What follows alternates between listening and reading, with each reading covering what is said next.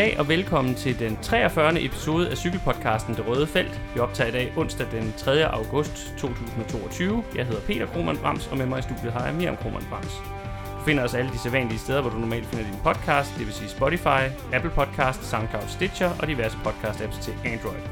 Derudover må du gerne følge os på de sociale medier og dele vores indhold, hvis du synes om det, vi laver finde os på Facebook under facebook.com, theredzone.dk og på Twitter under twitter.com, theredzone.dk eller handlet snablag theredzone.dk.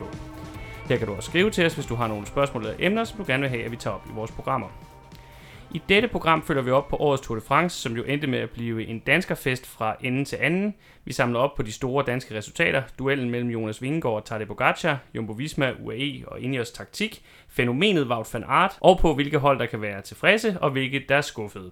Vi runder også kvindernes første Tour de France, og så følger vi selvfølgelig op på vores egne forudsigelser og vores interne konkurrence om at tippe vindere, inden at vi igen stiller skarp på overlevelseskampen blandt World Tour holdene, der kæmper for at beholde deres licenser. Velkommen til. Thank you.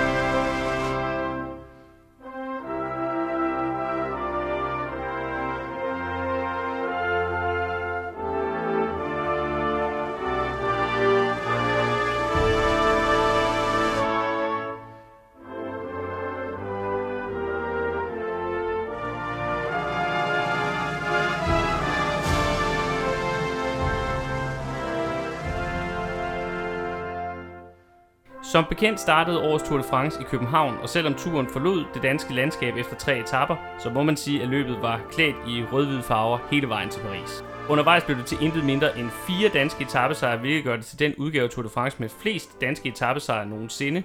Men med sine to etappesejre, den samlede sejr og både gul og prikket trøje, så var Jonas Vingegaard selvfølgelig årets helt store oplevelse. Og lad os bare begynde der. Ja, altså man ved jo snart ikke, hvad for nogle ord man skal sætte på det, øh, fordi det er jo fuldstændig historisk, øh, det vi har oplevet den her sommer. Øh, han er jo den første dansker til at vinde Tour de France, siden Bjørn Ries gjorde det i, i 1996.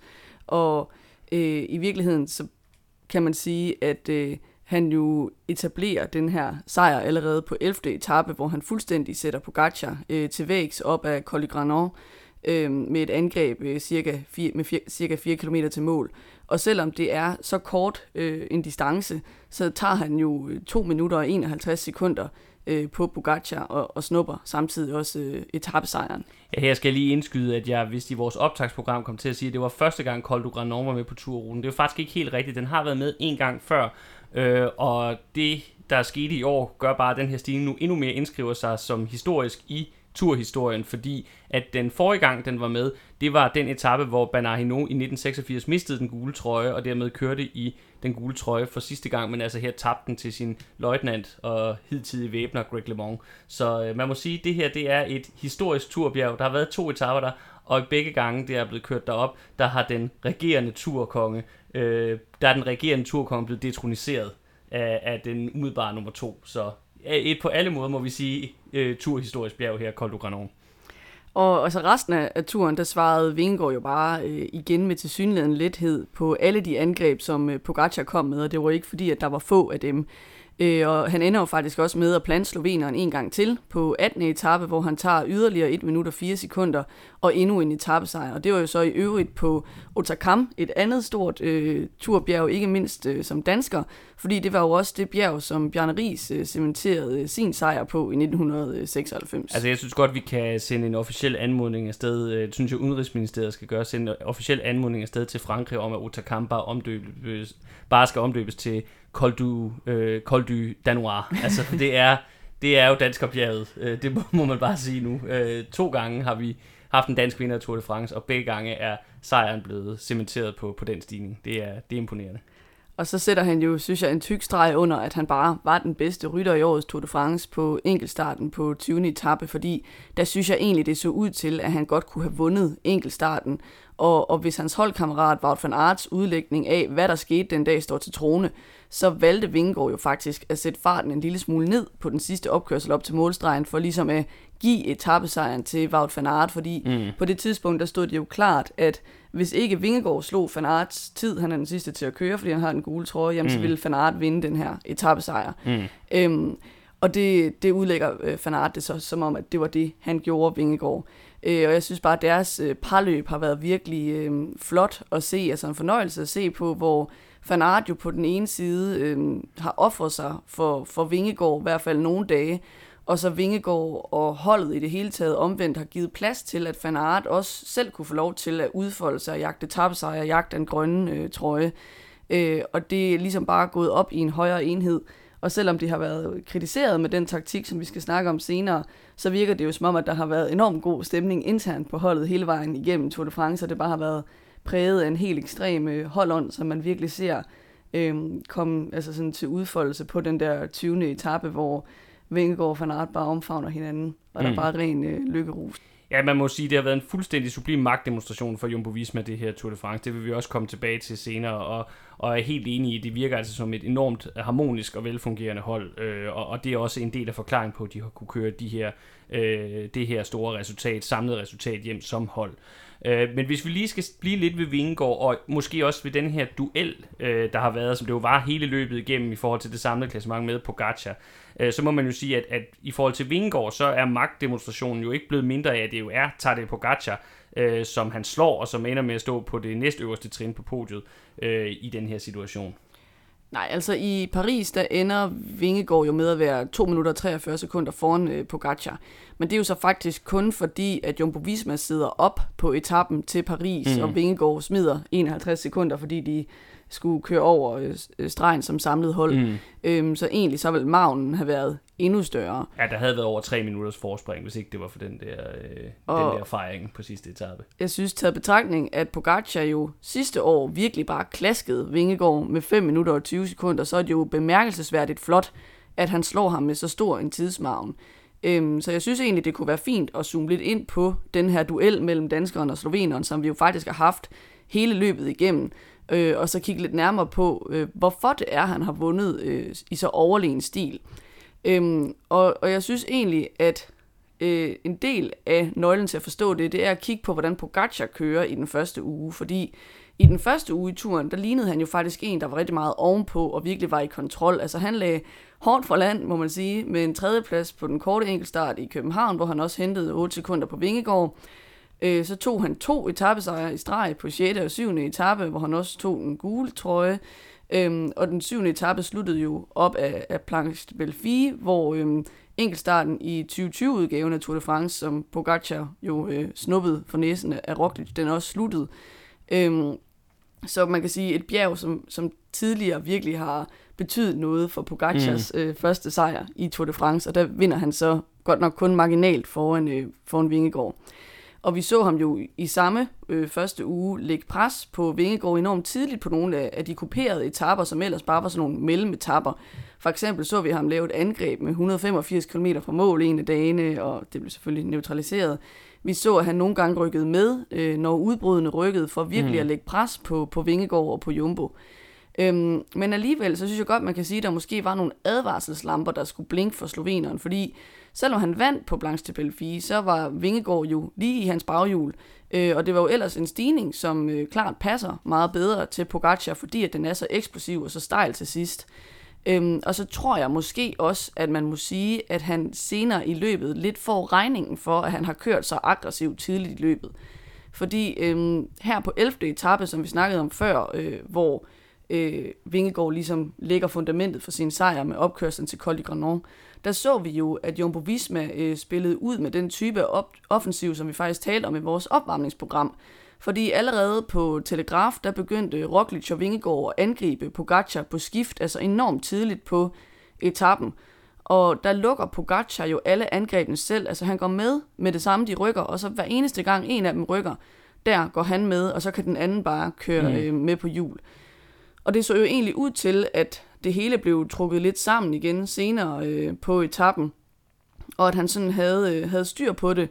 Men så knækker det jo bare fuldstændig øh, for ham op af, af Col de Granon alligevel, og der bløder han bare sekunder med lynets hast mm. øh, på de sidste fire kilometer der. Øhm, og, og den etape, øh, tidligt på etappen, da Roglic og, og Vingegaard begynder at angribe ham, der sad vi og talte om, mens vi så det i tv, at han måske bare skulle lade Roglic køre. Mm. Altså kun svare på Vingegaards angreb, og så lade Roglic køre væk, når han angreb. Fordi på det her tidspunkt, der havde Roglic jo været øh, styrtet slemt på brostensetappen på femte etape. Øhm, så, så der var noget tvivl om, hvor godt kørende han egentlig var. Ja, og han var øh, også relativt langt efter i klassementet ja. allerede på det tidspunkt. Øhm, så, så der tror jeg, altså det snakkede vi om allerede den dag, jeg tror også, at i bagspejlet det rigtige ville have været at, at simpelthen lade ham køre, kun gå med, når Vingegaard rykkede, og så ellers øh, vente på hans eget hold lige komme op, øhm, mm. og så sætte øh, Micah, Bennett, McNulty videre til at, at jagte øh, Roglic, og så selv kun køre med, når Vingegaard angreb.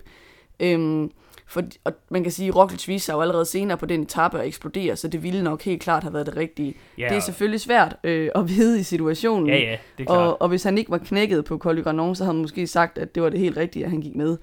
Ja, altså der, og der kan man måske se det, det her med, at, at Pogacar, selvom han er en fantastisk cykelrytter, og, og allerede er, er legendarisk og med de her to tursejre, som han har vundet, og som har været øh, både den første, som han vinder marginalt, den måde han kommer tilbage i det løb på, og så hans suveræne sejr sidste år, så er der stadigvæk lidt det her med, at han måske ikke altid har den, den bedste taktiske forståelse for løbet. Det var også det, vi så i Flandern rundt tidligere i år mod øh, Van der Pol, og her også, at han kører lidt meget på sit instinkt og sin, øh, sin egen begejstring ved, ved cyklingen, og det er jo fantastisk, det er jo skønt for løbet, det er det, der gør ham til en, en fantastisk cykelrytter, en meget mere levende og blomstrende cykelrytter, end for eksempel en, en Chris Froome var i de år, hvor han dominerede turen.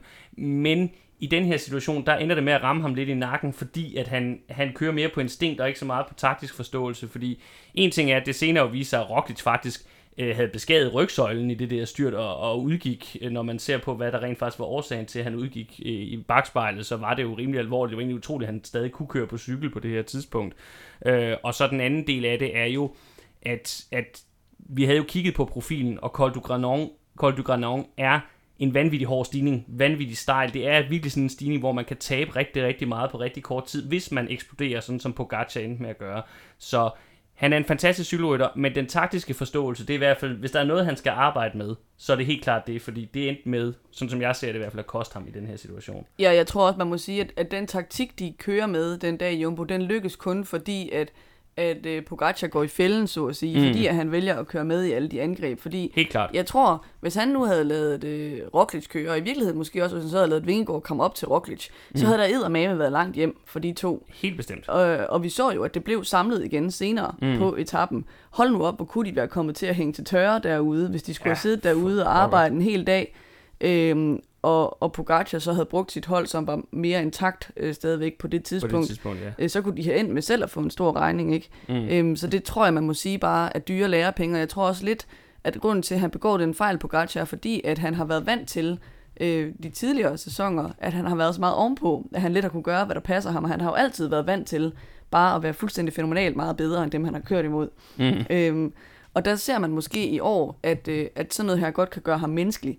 Mm. Øh, men det tror jeg så også, at han kommer til, og holdet kommer til at lære af øh, til næste år. Mm. Men altså efter den her 11. etape, der synes jeg, at løbet ligesom går ind i en anden fase, fordi rollerne bliver byttet om, og tidsforskellen er så stor, at Vingegaard har så komfortabelt et forspring, og han kan nøjes med at forsvare, og Pogacar virkelig bare bliver tvunget i offensiven og bliver nødt til øh, at angribe. Og jeg synes, han skal have ros for, at han bare bliver ved med at angribe hele løbet igennem. Men vi må nok også sige, at Vingegaard lukkede dem alle sammen enormt nemt. Altså det så i hvert fald nemt ud, øh, fordi at han sidder der jo bare prompte øh, hver eneste gang Pogacar øh, åbner op. Der åbner sig stort set aldrig en meter bag Pogacars øh, baghjul, fordi Vingegaard bare sidder der, som om at der er fluepapir klistret til Pogacars cykelbagdel, ikke? Øhm, og, og vi ser jo også i Pyrenæerne, at Pogacar faktisk forsøgte at bruge sit hold til at sætte op til det helt store angreb, men øh, der på 17. etape op til, til Per Gyt, der havde han alligevel kun benene til at tage etappesejren snævert foran Vingegård, øh, så det blev ikke rigtig til noget med det der storstilede angreb. Og på 18. etape, der endte han med selv at, at blive smidt til sidst, i øvrigt efter et, et fænomenalt teamarbejde fra, fra Jumbo Visma, hvor først Sepp Koss førte helt vildt hårdt, øh, indtil de indhentede Fanart, der havde været i udbrud, og så Kost nærmest øh, leverer Vingegård på Fanarts baghjul, inden han selv slår ud, og så Belgieren overtager førerarbejdet, og så øh, altså får Pogacar til at, mm. til at eksplodere. Øhm, så der kan man sige, at der ser vi måske også lidt en tendens til, at, at Pogacar gik lidt tom for kræfter mod slutningen af løbet, sammenlignet med Vingegaard. Øh, på samme måde, som vi egentlig gjorde sidste år, hvor han jo faktisk grundlagde sin sejr meget i første halvdel af løbet, Pogacar. Mm. Øhm, man kan sige, synes jeg, at, at holdenes styrke måske gør en forskel. Altså hele vejen igennem, der kører Jumbo Visma jo bare som velsmurt maskine, og Vingegaard er næsten konstant omgivet af hjælpere. Og i modsætning til det, så var UAE-mandskabet jo ret hurtigt ramt af både styrt og sygdom, og Pogacar var ofte isoleret. Ja, der tror jeg altså, man må sige, det, det, er, det er en... Øh det er ikke noget, som jeg synes skal tage noget som helst fra Vingegaards sejr, men, men vi må også bare sige, at hvis vi kigger på sådan uheldskontoen, øh, så var UAE mere forfulgt øh, i år, øh, end, end Jumbo var. Øh, jeg ved godt, Jumbo også mister Roglic, og, øh, og også har lidt mod Kreuzvik, Kreuzvik også øh, undervejs. Men, men når du ser på det hold, de har tilbage til sidst til at hjælpe Vingegaard, så, så er det bare væsentligt stærkere end det, der var tilbage hos UAE, som også bare havde mistet flere ryttere. Altså det, det, og det betyder bare noget, når, når duellen er så tæt, som den er i den her situation. Men omvendt vil jeg så sige, at jeg synes også hele vejen igennem, at man sad med fornemmelsen af, at Vingegaard havde et, et større overskud, end han udnyttede. Øhm, og det er jo fordi, han har så komfortabelt et forspring efter 11. etape, at han ikke var nødt til at gå ud og angribe. Og han nøjes jo i virkeligheden med at åbne op øh, for posen kun to gange mere mm. på 18. etape til Otakam, og på 20. etape, øh, altså på enkeltstarten, hvor han igen tager tid på Pogacar. Og jeg synes, det, det er interessant at tænke på, at nok vide, hvor meget tid han kunne have taget på Pogacar, hvis han havde prøvet på alle bjergetapperne. Det ville selvfølgelig også gradvist have tappet ham selv for energi. Ja, det er jo lige det. Altså... Men han lignede virkelig bare den bedste bjergrytter i år. Ja, det gjorde han, men det er også, altså, det er også klogt at, at økonomisere med kraften. Det var netop det, Pogacar ikke kunne finde ud af. Og vi så jo for eksempel, altså øh, den etape, der er de, de etaper, der på forhånd så spændende ud, der endte med at blive klart den mindst spændende, det var jo etappen til Alpe d'Huez, som blev kørt dagen efter Col du Granon-etappen. Og der var det jo bare helt tydeligt, at for eksempel Vingård og Jumbo Visma, de havde altså brugt kræfter dagen før, og de skulle ikke ud og risikere noget i den, i den situation der. Øh, og, og det viser jo igen også bare, at, øh, at de er menneskelige, og der er grænser for, hvad de kan præstere, øh, og, øh, og at, øh, at der er øh, man bliver nødt til at tænke over, over sådan et tre ugers etabløb, hvordan man bruger sine kræfter mest fornuftigt. Og der må man sige, der var, på den front synes jeg kun man kan sige, det var et sublim kørt af, af Vingegaard. Han, han vidste virkelig lige præcis, hvor meget han kunne, øh, og hvor meget han havde overskud til. Og det var det, han, øh, han kørte efter, og, og det endte med at være, være mere end nok, kan man sige, til at sikre ham den samlede sejr. Hvis vi så skal prøve at kigge lidt fremad, hvordan er det så, det ser ud, hvis vi kigger på næste år og, og næste Tour de France? Øh, kan vi øh, forvente, at det her det bliver duellen, vi skal følge de næste mange år? En ny øh, Anquetil versus øh, Polidor, bare med Slovenien mod Danmark, Pogacar mod Vingård. Er det det, vi skal øh, kigge frem imod? Øh, måske. Altså det lyder jo i hvert fald som om, at begge to har tænkt sig at stille op øh, til en ny runde næste år. Så vi får dem jo i hvert fald øh, op imod hinanden en gang til. Mm. Øhm, og der vil jeg sige, at lige nu der ligner Jumbo Visma jo bare det stærkeste Grand Tour-mandskab i verden. Øh, og hvis man skal vurdere det på det her års Tour de France, så har de jo så også den bedste Grand Tour-rytter på holdkortet i form af øh, Jonas Vingegaard. Men øh, jeg tror, der er mange ting, der gør, at man ikke bare kan regne med, at vi kommer til at se en duel mellem de her to rytter de næste fem år.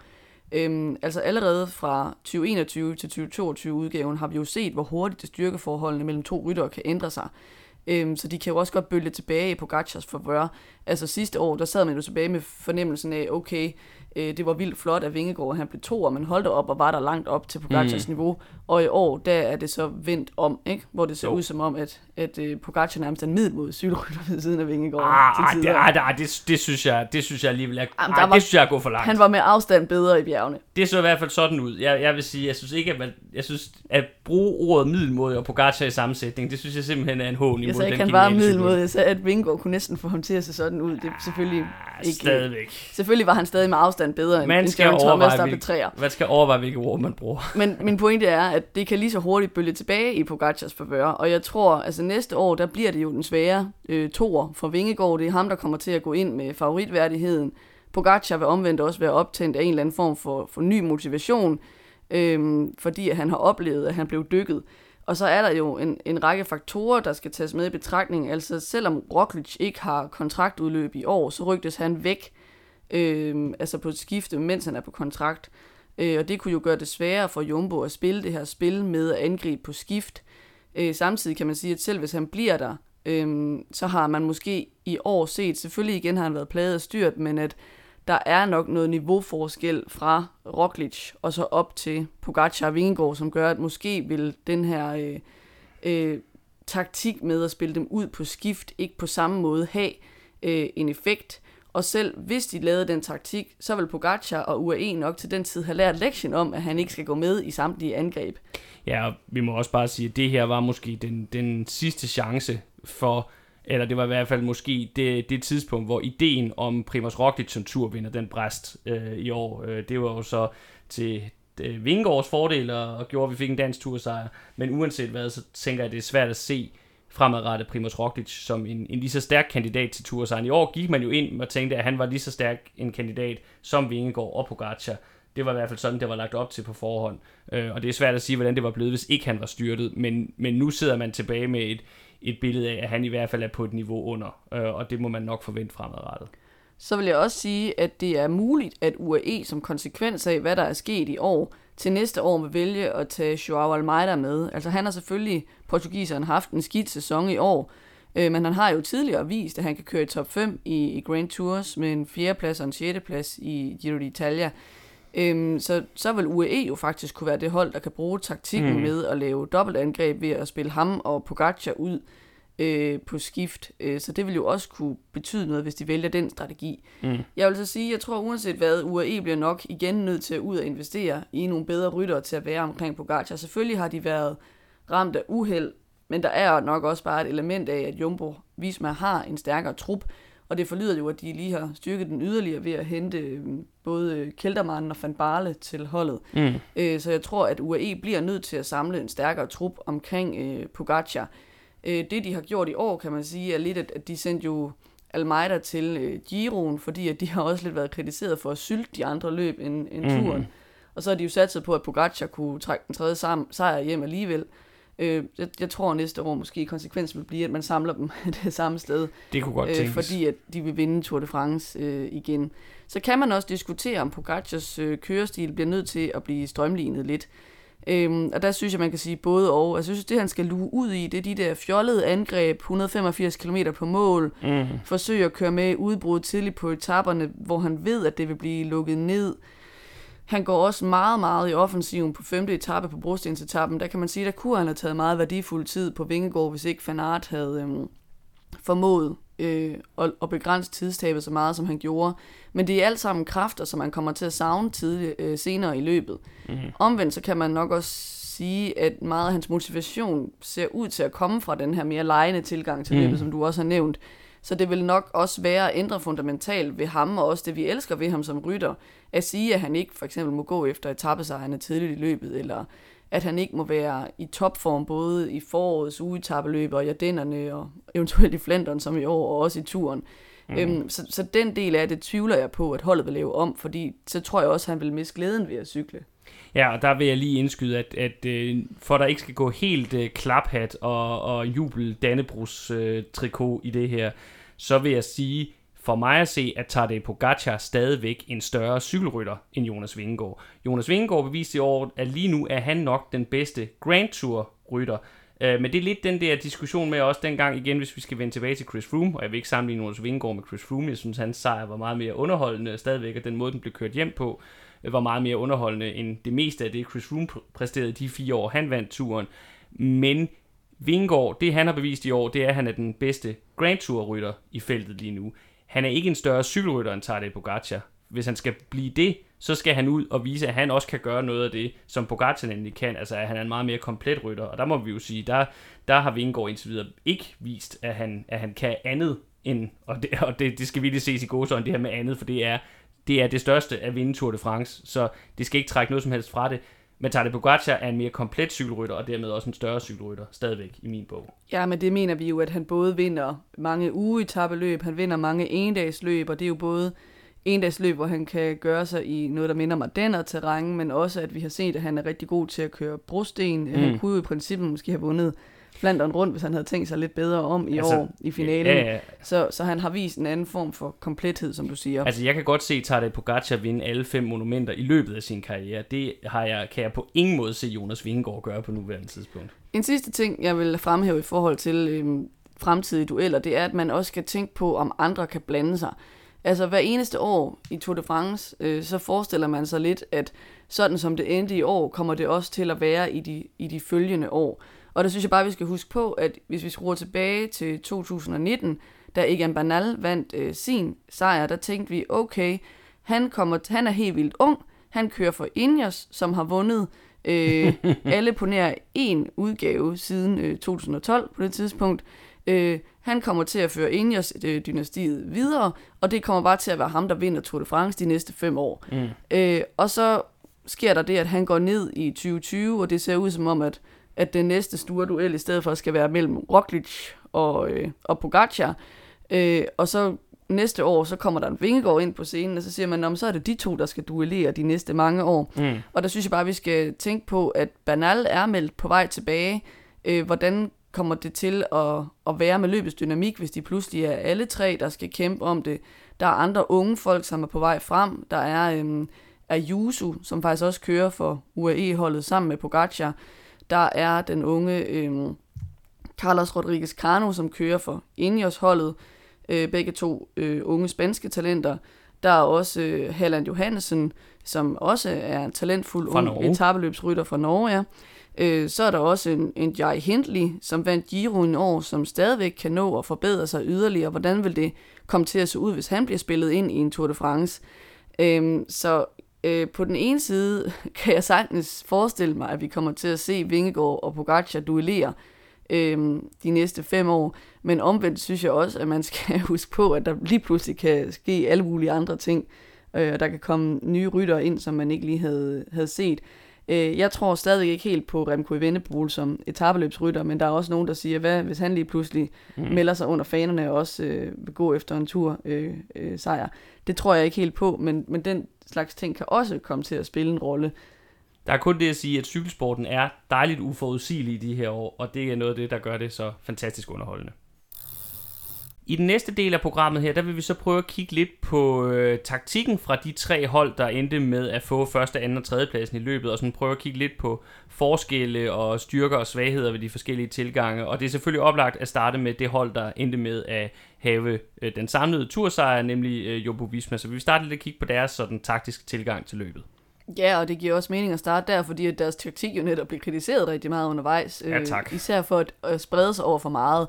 Og jeg skal gerne indrømme, at jeg var jo også øh, selv en, en del, en af kritikerne, fordi på første hviledag øh, diskuterede vi det her med, øh, at prioriteringen af at jagte den grønne trøje med Van Aert kunne ende med måske at få konsekvenser for deres jagt øh, på den gule trøje til Vingegaard. Mm. Og især Van Aert er jo blevet kritiseret øh, undervejs for at have for travlt med sit eget projekt. Altså han skulle både snuppe point til den grønne trøje, og han skulle i udbrud næsten hver anden dag, og han skulle mm. køre solo to- til mål iført den gule trøje.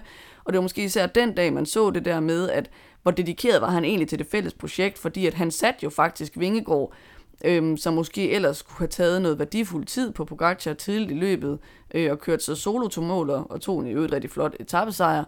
Øhm, og han blev ved med at jagte etappesejre resten af løbet, og det, det blev kritiseret, fordi at øh, det jo betød, at han brugte kræfter på noget andet end at være hjælperytter. Mm. Øh, og at holdet måske skulle bruge nogle kræfter på noget, som ikke var at, at få og forsvare den gule trøje.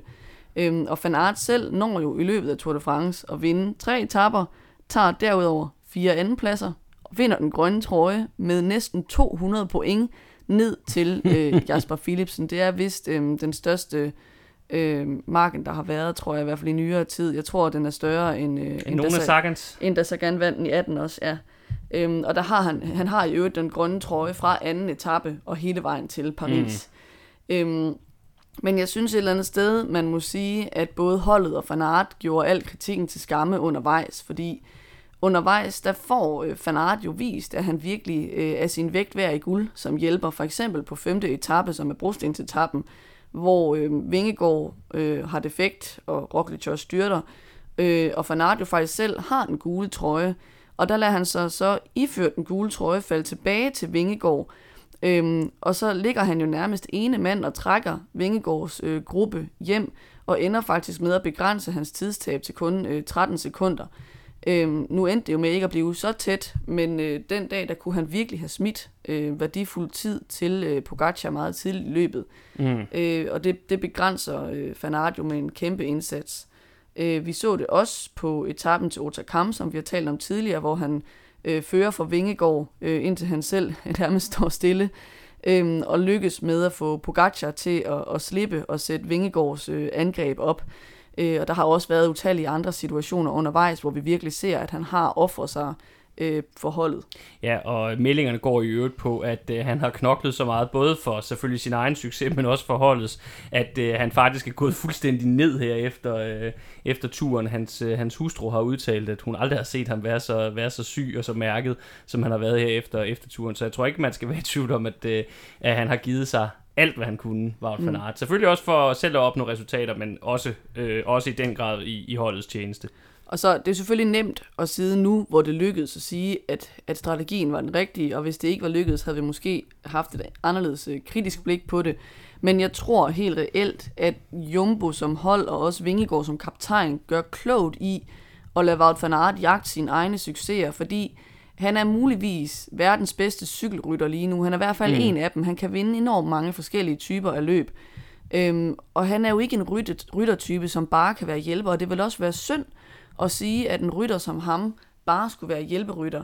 Øhm, og jeg tror, at han lettere kan dedikere sig til rollen som hjælper på udvalgte etapper, hvor der virkelig mm. er brug for det, når han også får lov til at køre øh, for sig selv øh, på andre etapper. Og det tror, der tror jeg, holdet har set rigtigt, og det var mm. jo et eller andet sted også det, de gik ind til, da de, da de forlængede med ham, fordi han havde jo sagt oven på 2020 og 2021 udgaven, hvor det var gået galt mm. med den gule trøje, at nu var det snart hans tur. Han var træt af ikke at have fri tøjler. Han ville have lov til at gå benhårdt efter at vinde en grøn mm. trøje og vinde mange etappesejre. Og jeg synes også, at vi skal huske på, at, at en rytter, som minder om Van Aert, hvis vi går 10 år tilbage, det synes jeg er Michael Kwiatkowski, mm. øhm, som kører for Jeg skulle for lige til at nævne ham. Ja. Øhm, og han valgte jo øh, at indgå i en total lojal hjælperrolle, og kun i meget ringe grad køre efter sine egne succeser på First Team Sky, som så hedder Ineos i dag. Og han blev kritiseret sønder og sammen. Mm. Alle cykeleksperter synes, det var bare for dårligt. Hvorfor skulle han være hjælperytter? Så sad han bare der og slavede i bjergene for den der kedelige Sky-maskine. Han mm. skulle bare have lov til at jagte sin egen etappesejre. Og nu ser vi så det med omvendt fortegn, at vi rent faktisk har et hold, der giver plads til, at en unik ryttertype gør netop det. Og så er den modsatte. Hvor er det for dårligt? Hvorfor skal han jagte sine egne chancer? Han skal bare være ja. hjælperytter. Og man kan heller ikke lade være med, synes jeg, at sidde lidt med fornemmelsen af, at det er fordi, det er en dansker, der er kaptajn. Ja. At så synes vi i Danmark, at der skulle han bare tage og ofre sig for danskerens chance. Og der synes jeg bare, at vi må anerkende, at Wout van Aert er en af verdens allerbedste cykelryttere lige ja. nu. Selvfølgelig skal han have lov at køre efter sine egne chancer, og hvor skal Vingegaard være glad for, at han vil arbejde for ham som hjælperytter nogle af dagene, fordi han er så meget værd. Ja, jeg tænker, det er okay, at vi lige kommer med en lille stikpille til de gode folk på TV2 her i, i, i den her forbindelse. Det skal man selvfølgelig passe på med. Øh, der er andre, der har øh, gjort den slags i, i løbet af turen, og den grad fået ørerne i maskinen. Ingen nævnt, ingen glemt. Men øh, og i øvrigt tak for en fantastisk dækning af løbet, vil jeg så også sige. Jeg synes virkelig, virkelig, de har gjort det godt. Men nogle gange, så går der altså bare klaphat og Dannebrusk trikot i dækningen. Og, og det synes jeg, øh, synet på fan Art i det her løb, synes jeg bare præg af det. Og så vil jeg lige sige, at nogle af dem, der så også har været meget kritiske, vi kan nævne en Rolf Sørensen som ekspertkommentator på TV2, til dels også en Bjarne Ries, der også var ude og udtale sig om det undervejs, inden at det hele gik øh, godt, og at øh, alle var glade til sidst. Øh, jeg tror også nogle gange, deres tilgang bærer lidt præg af det, de kommer fra. De begge to øh, i sin tid startede på et, et meget hederkronet, dengang italiensk mandskab, der hed Ajo hvor de havde en chef, øh, Ferrati, der også meget havde den her tilgang med, det er holdet, og holdet har et mål, og det er det, alle ryttere skal køre efter. Af samme årsag var Ferrati mm, i det meste af sin karriere som sportsdirektør meget, meget lidt glad for sprinter, lige indtil han fik en rytter, der hed Petaki, men det er sådan en anden historie. Øhm, og det er lidt den her tilgang med, at der er et mål for holdet. Det var også sådan, Ries kørte alle de år, hvor han havde øh, CSC og kørte efter øh, tursejren der. Der var et mål, det var at vinde den gule trøje, det var det hele holdet skulle bygges op omkring. Øh, men jeg vil jo så også sige, at historien viser jo, at man godt kan spille på to heste. Det er ikke første gang, at, øh, at et hold er gået efter både den gule og den grønne trøje og lykkes med det. Og der kan man jo, apropos Bjarne Ries, lige spille ind, at hans eget gamle hold som rytter, øh, Telekom, jo vandt både den gule og den grønne trøje, både i 96, da, da Ries vandt, og i 97, da Ulrik vandt, hvor Erik Sabel så fik den grønne trøje i begge de to udgaver af turen. Så det er altså ikke uhørt, at man kan køre en taktik, hvor man satser på flere former for succes, og man faktisk kan lykkes med det. Nej, og hvis vi lige skal gøre spillepladen op, så må vi også bare sige, at resultaterne taler for sig selv. Ikke? Mm. Jumbo Visma, de vinder den gule trøje, de vinder den grønne trøje, de vinder den prikkede trøje, og de vinder seks etappesejre. Jeg synes, det taler for sig selv. Ja, jeg er fuldstændig enig. Jeg synes ikke, man kan gøre andet end i, i hvert fald i den her omgang at sige, at Jumbo Vismas øh, taktiske tilgang til løbet, det var den helt rigtige, og den var perfekt. Stort set perfekt i hvert fald. Men øh, så lad os gå videre til nogle af dem, der jo så ikke var helt så heldige med deres øh, taktiske tilgang, og det er jo selvfølgelig oplagt at gå videre til UAE. Ja, og der er spørgsmålet jo, om, om det overhovedet giver mening at tale om taktik, fordi at det meste af tiden, der handlede det jo lidt bare for dem om at, at udnytte de få rytter, de havde på ben, øh, de havde øh, på dagen, ikke, der som måske havde mere benene. tale om brændslukning. Øh, ja, fordi altså, halvdelen af holdet udgår jo undervejs, altså herunder vigtige bjergrytter i form af George Bennett og Max Soler og Rafael Majka, som var virkelig vigtige støtter for, for Pogacar øh, i bjergene. Øh, og de havde også en Mark Hirschi med, øh, som jo endte med bare at være fuldstændig underdrejet hele løbet igennem, og nærmest måtte kæmpe dag for dag for bare at komme igennem, og endte med at blive meget lidt værd for, øh, for Pogacar Han skulle jo undervejs. slet ikke have været med faktisk, Hirschi, i virkeligheden. Han, han var en reserve, der blev indkaldt i sidste øjeblik. Og så vil jeg øvrigt lige indskyde, hvis man virkelig vil se eksempel på det her med, at UAE altså var mere uheldig end Jumbo, så kan man jo bare kigge på den måde, Maika ender med at udgå af løbet på. Han er jo faktisk i gang med at prøve at iscenesætte Pogacar på 17. etape, og hvad sker der? Hans kæde knækker, og i processen, hvor kæden den knækker, der slår han knæet så voldsomt, at han er nødt til at udgå. Det er, hvis det ikke er sort uheld, så ved jeg ikke, hvad der er. Det, jeg så synes, man kan kritisere dem for først og fremmest, det var håndteringen af det her angreb på 11. etape. Mm. Øh, fordi der skulle holdbilen nok have sagt til Pogacar, det kan vi selvfølgelig ikke vide, om de har gjort, at han bare ikke har lyttet, men de skulle nok have sagt, is på, lad Roglic køre, vend på dine holdkammerater og lad dem trække det ind. Øh, det er for tidligt, at du går med i alle de her øh, angreb. Øh, og i det hele taget måske en lidt mere stram disciplin for, hvor meget han måtte angribe i første uge, fordi de vidste jo godt fra mm. sidste år, han gik en lille smule ned i tredje uge. Mm. Det synes jeg måske er der, hvor man kan sætte spørgsmålstegn ved deres øh, taktiske dispositioner. Øhm, til gengæld vil jeg sige, at jeg synes faktisk, at holdet kørte rigtig flot på den her 17. etape, hvor Pogacar prøvede at sætte det store angreb op. Det vil sige med holdet, mener jeg måske mm. mest Mikkel Bjerg og Brandon McNulty, fordi det var lidt dem, der var der den dag. Ja, og Maika Øhm, indtil han knækkede kæden. Ja, øhm, og, og Mikkel Bjerg øh, kørte jo nærmest som bjergrytter øh, den dag. Virkelig, virkelig flot øh, indsats. Øh, der havde Pogacar så bare ikke lige benene til at, at gøre det helt færdigt. Han tog selvfølgelig etappesejren, som var flot, mm. øh, men kunne ligesom ikke øh, for alvor øh, stik til Vingegaard. Jeg skal jo lige indskyde her, at det øh, var noget sludder, jeg sagde. Det var ikke på den etape, at Mike havde det ude med, med kæden. Det var dagen før, hvor de havde Ja, den fordi der... han var der ikke øh, Nej, den dag. det var han nemlig ikke. Det var dagen før på 16. etape, hvor der var den der, hvor de sluttede nedad, men hvor der var den der stejle mur øh, på den sidste del af en af de, de to stigninger, de kørte over den dag. Øh, I øvrigt så skal vi måske øh, lige tilføje om øh, UAE og Pogacars Tour de France, at det selvfølgelig ikke er fair at kalde det en skuffelse som sådan, fordi han vinder jo tre etappesejre undervejs. Han bliver nummer to samlet, han tager ungdomstrøjen for tredje år i træk, og i øvrigt efter han har haft den på, på alle, efter alle 21 etapper. Mm. Øhm, så, så man kan sige, det er jo altid skuffende for den forsvarende vinder og store favorit ikke at vinde igen. Men det var jo ikke sådan, at han faldt igennem, og det var et meget værdigt nederlag, synes jeg, hvor han, han virkelig bare blev ved med at angribe ind til, til aller sidste øjeblik. Øhm, og, og det synes jeg virkelig, at man skal bøje sig i støvet for. Jeg tror bestemt ikke, at Pogacar er færdig. Jeg tror, han kommer tilbage. Han kommer frygteligt tilbage Ja, ja. øh, næste år med rigtig meget motivation for at give et kæmpe show. The Return of the Pogacar. Det bliver en gyser, som øh, øh, ingen danskere tør se. Ej, lad os nu se. Det, det, det bliver rigtig, rigtig spændende. Det er også lige relevant, synes jeg, at kigge på det sidste øh, hold, der fik en mand på pallen, øh, og deres taktik, nemlig Ineos. Også fordi, at man må sige, at det meste af tiden var jo de jo det hold, der havde flest folk liggende, liggende til i klassementet, hvilket også til dels kan ses ved, at de faktisk ender med at vinde øh, holdkonkurrencen. Ja, øh, og de, de blev egentlig også kritiseret rigtig meget undervejs, ligesom jo på Visma. Det var så bare for det modsatte, nemlig øh, ikke at satse øh, for bredt, men overhovedet ikke at satse nok på noget som helst.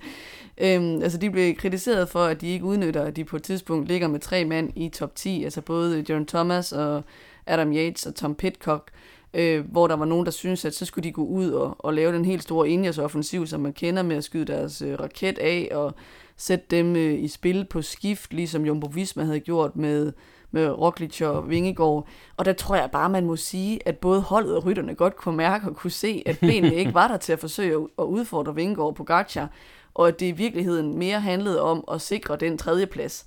Øhm, og jeg synes, det er forkert at sige, at, at det er skuffende for dem, at ikke at kunne køre med om sejren, fordi på forhånd tror jeg godt, at de vil have solgt den for en tredjeplads med det hold, som de stillede op med, fordi øhm, forud for sæsonen, altså da sæsonen går i gang, der regner de jo med, at de skal have Bernal som kaptajn, og så er han involveret i det her forfærdelige styrt mm. i sit hjemland, og så skal de pludselig til at sadle om og finde ud af, hvem der så skal være øhm, kaptajn, ikke?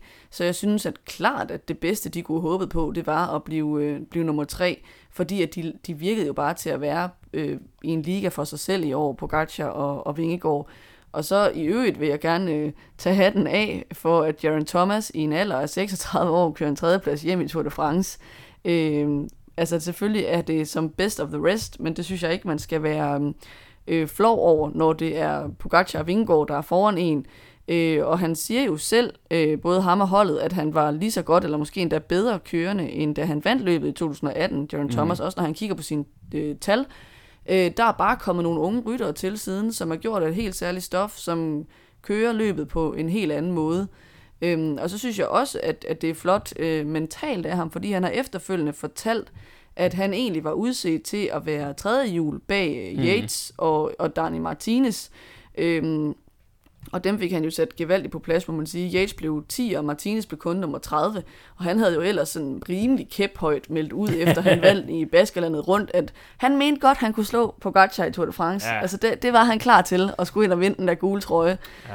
Den var jeg øhm, vist blevet lidt... Øh, den var jeg Den var du blevet lidt forblændet af, ja. Han havde besnakket dig. Sorry.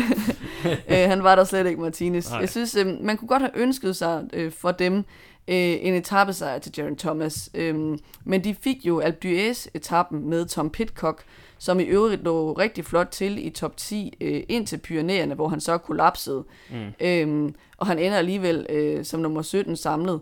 Øh, og der synes jeg faktisk, et interessant øh, perspektiv det er, om Tom Pitcock kunne være en fremtidig klassementsrytter, fordi han er bare så ung stadigvæk, mm. og det er, er noget, vi overhovedet ikke har udforsket endnu, øh, fordi det mere har handlet om, at han skulle køre klassikerne. Øh, og jeg synes, at det, at han kom så flot igennem alberne, viser, at han måske faktisk godt kan køre i bjerge. Mm. Så det synes jeg er rigtig spændende at se, om han kommer til at blive sådan indrulleret i deres klassementstrup fremadrettet. Ja, lige med pointe til det, så synes jeg jo, at øh, øh, det er et perspektiv, som jeg, jeg godt kan følge, også ud fra, at han jo, han kommer han har jo crossbaggrund, ligesom øh, og Van der Poel, øh, men har jo også kørt en del mountainbike. Han er jo faktisk øh, forsvarende olympisk mester i mountainbike. Øh, lidt på baggrund af, at Van der Pol havde et øh, rigtig alvorligt uheld i det løb øh, tilbage ved, ved OL i Tokyo sidste år. Men stadigvæk en, en utrolig flot præstation. Og det er jo ikke første gang, vi har set en mand, der også har mountainbike-baggrund, gå ind og, og gøre det godt øh, som etabløbsrytter i, på landevejen. Det, det her, vores egen Jakob Fuglsang har jo øh, mountainbike-baggrund, og det har øh, den øh, nu pensionerede franske øh, tidligere nummer to i Tour de France, Jean-Christophe Perrault, kom også fra, fra mountainbike, så det, er, det, det kan bestemt ikke udelukkes, synes jeg, og et interessant perspektiv, og der vil jeg så også lige sige, at det er, er fedt at se, at, at den her crossverden har spillet ind nu med, med tre rytter, hvor perspektiverne et eller andet sted er meget forskellige. Du har en, en fan art, som virkelig er all-round og kan rigtig meget. Jeg er så stadigvæk en af dem, der siger, at det der, den der snak om, at han skal køre klassement, glem det. Det er ikke det, han kan. Han er all-round komplet kan det meste, men netop derfor skal han lade være med at specialisere sig for det, der gør ham fantastisk. Så har du en Fantapol, der er lidt tungere, øh, meget hurtig, øh, og selvfølgelig også kan noget enkelt start rigtig, rigtig spændende, stærkt til, til klassikerne, især dem på det svære underlag. Og så har du måske en Pitcock, der kan ende med at udvikle sig til, til et potentielt klassementsnavn. Det synes jeg er fedt, at den sport den form for cykelsport har bidraget med tre så forskellige profiler til, til landevejen her inden for, for de sidste par år. Og så lige en hurtig pointe omkring Jaron Thomas. Øh, må bare sige, øh, en rytter, der måske tidligere, når vi snakkede tabløb og sådan noget, blev grint lidt af. Jeg vil i hvert fald sige, når man ser på ham nu, kommer fra banen, har baggrund der, egentlig kommer ind og bliver set som hjælperytter, klassikerrytter til at starte med. Og nu er han altså endt med at have tre gange på turpotet. En gang som vinder, en gang som nummer to, en gang som nummer tre. Øh, hvis man for eksempel sammenligner med hans øh, lærermester Bradley Wiggins, så vil jeg sige, at Thomas er en større øh, cykelrytter, en større turrytter, øh, Grand Tour-rytter, end, end Wiggins nogensinde blev. Så ja, alt i alt mm. synes jeg faktisk, det er en godkendt øh, Tour de France. De kommer på podiet, det synes jeg var det bedste, de kunne have håbet på. De får en etappesejr, det gjorde de ikke øh, sidste år. Øh, set i lyset af, øh, at de i årets begyndelse troede, de skulle køre for Banal med en reel chance for at vinde turen, så synes jeg, det er, det er en god redning. Øh, dog vil jeg så sige, at det de sådan måske skal gå hjem og tænke over, det er, hvordan de kan melde sig ind i kampen om sejren igen. Fordi et eller andet sted er det jo frygteligt for et hold, som fra 2012 til og med 2019 vandt alle udgaver på nær en, at de bare altså, virker til at være kilometer væk fra at kunne vinde. Fordi selvom de kommer på podiet, så var Jaron Thomas jo selvfølgelig ikke i nærheden af mm. at melde sig ind i kampen om at vinde øh, løbet. Øhm, I 2023, der vil vi nok i løbet af første halvdel af året få et svar på, om Banal er tilbage på sit gamle niveau. Øh, fordi vi skal jo lige se, hvor, hvor slemt har han været mærket af det her øh, mm. styr. Der vil vi nok få en fornemmelse af, om han vil kunne komme til at konkurrere øh, om sejren, eller om de skal satse på andre ryttere. Og hvis det viser sig, at sidstnævnte er tilfældet, altså at han ikke er der, Banal, så er spørgsmålet jo, hvem skal det så være?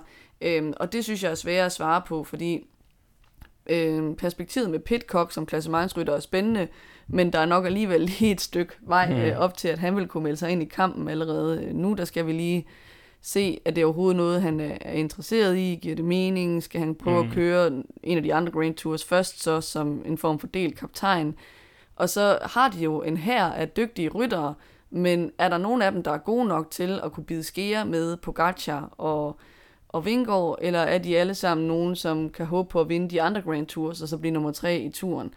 Øh, og der kan det jo godt være, at det faktisk er sådan en som Carlos Rodriguez Cano, som er en af de mm. mest spændende ryttere på deres hold øh, fremadrettet. Han er bare stadig så ung, at det måske også lige kommer til at tage et par års udvikling, før han er der. Nu går vi så over til en del, som bliver rimelig kort, blandt andet fordi, at øh, der ikke var så mange etapper at snakke om under den her øh, del af opsamlingen.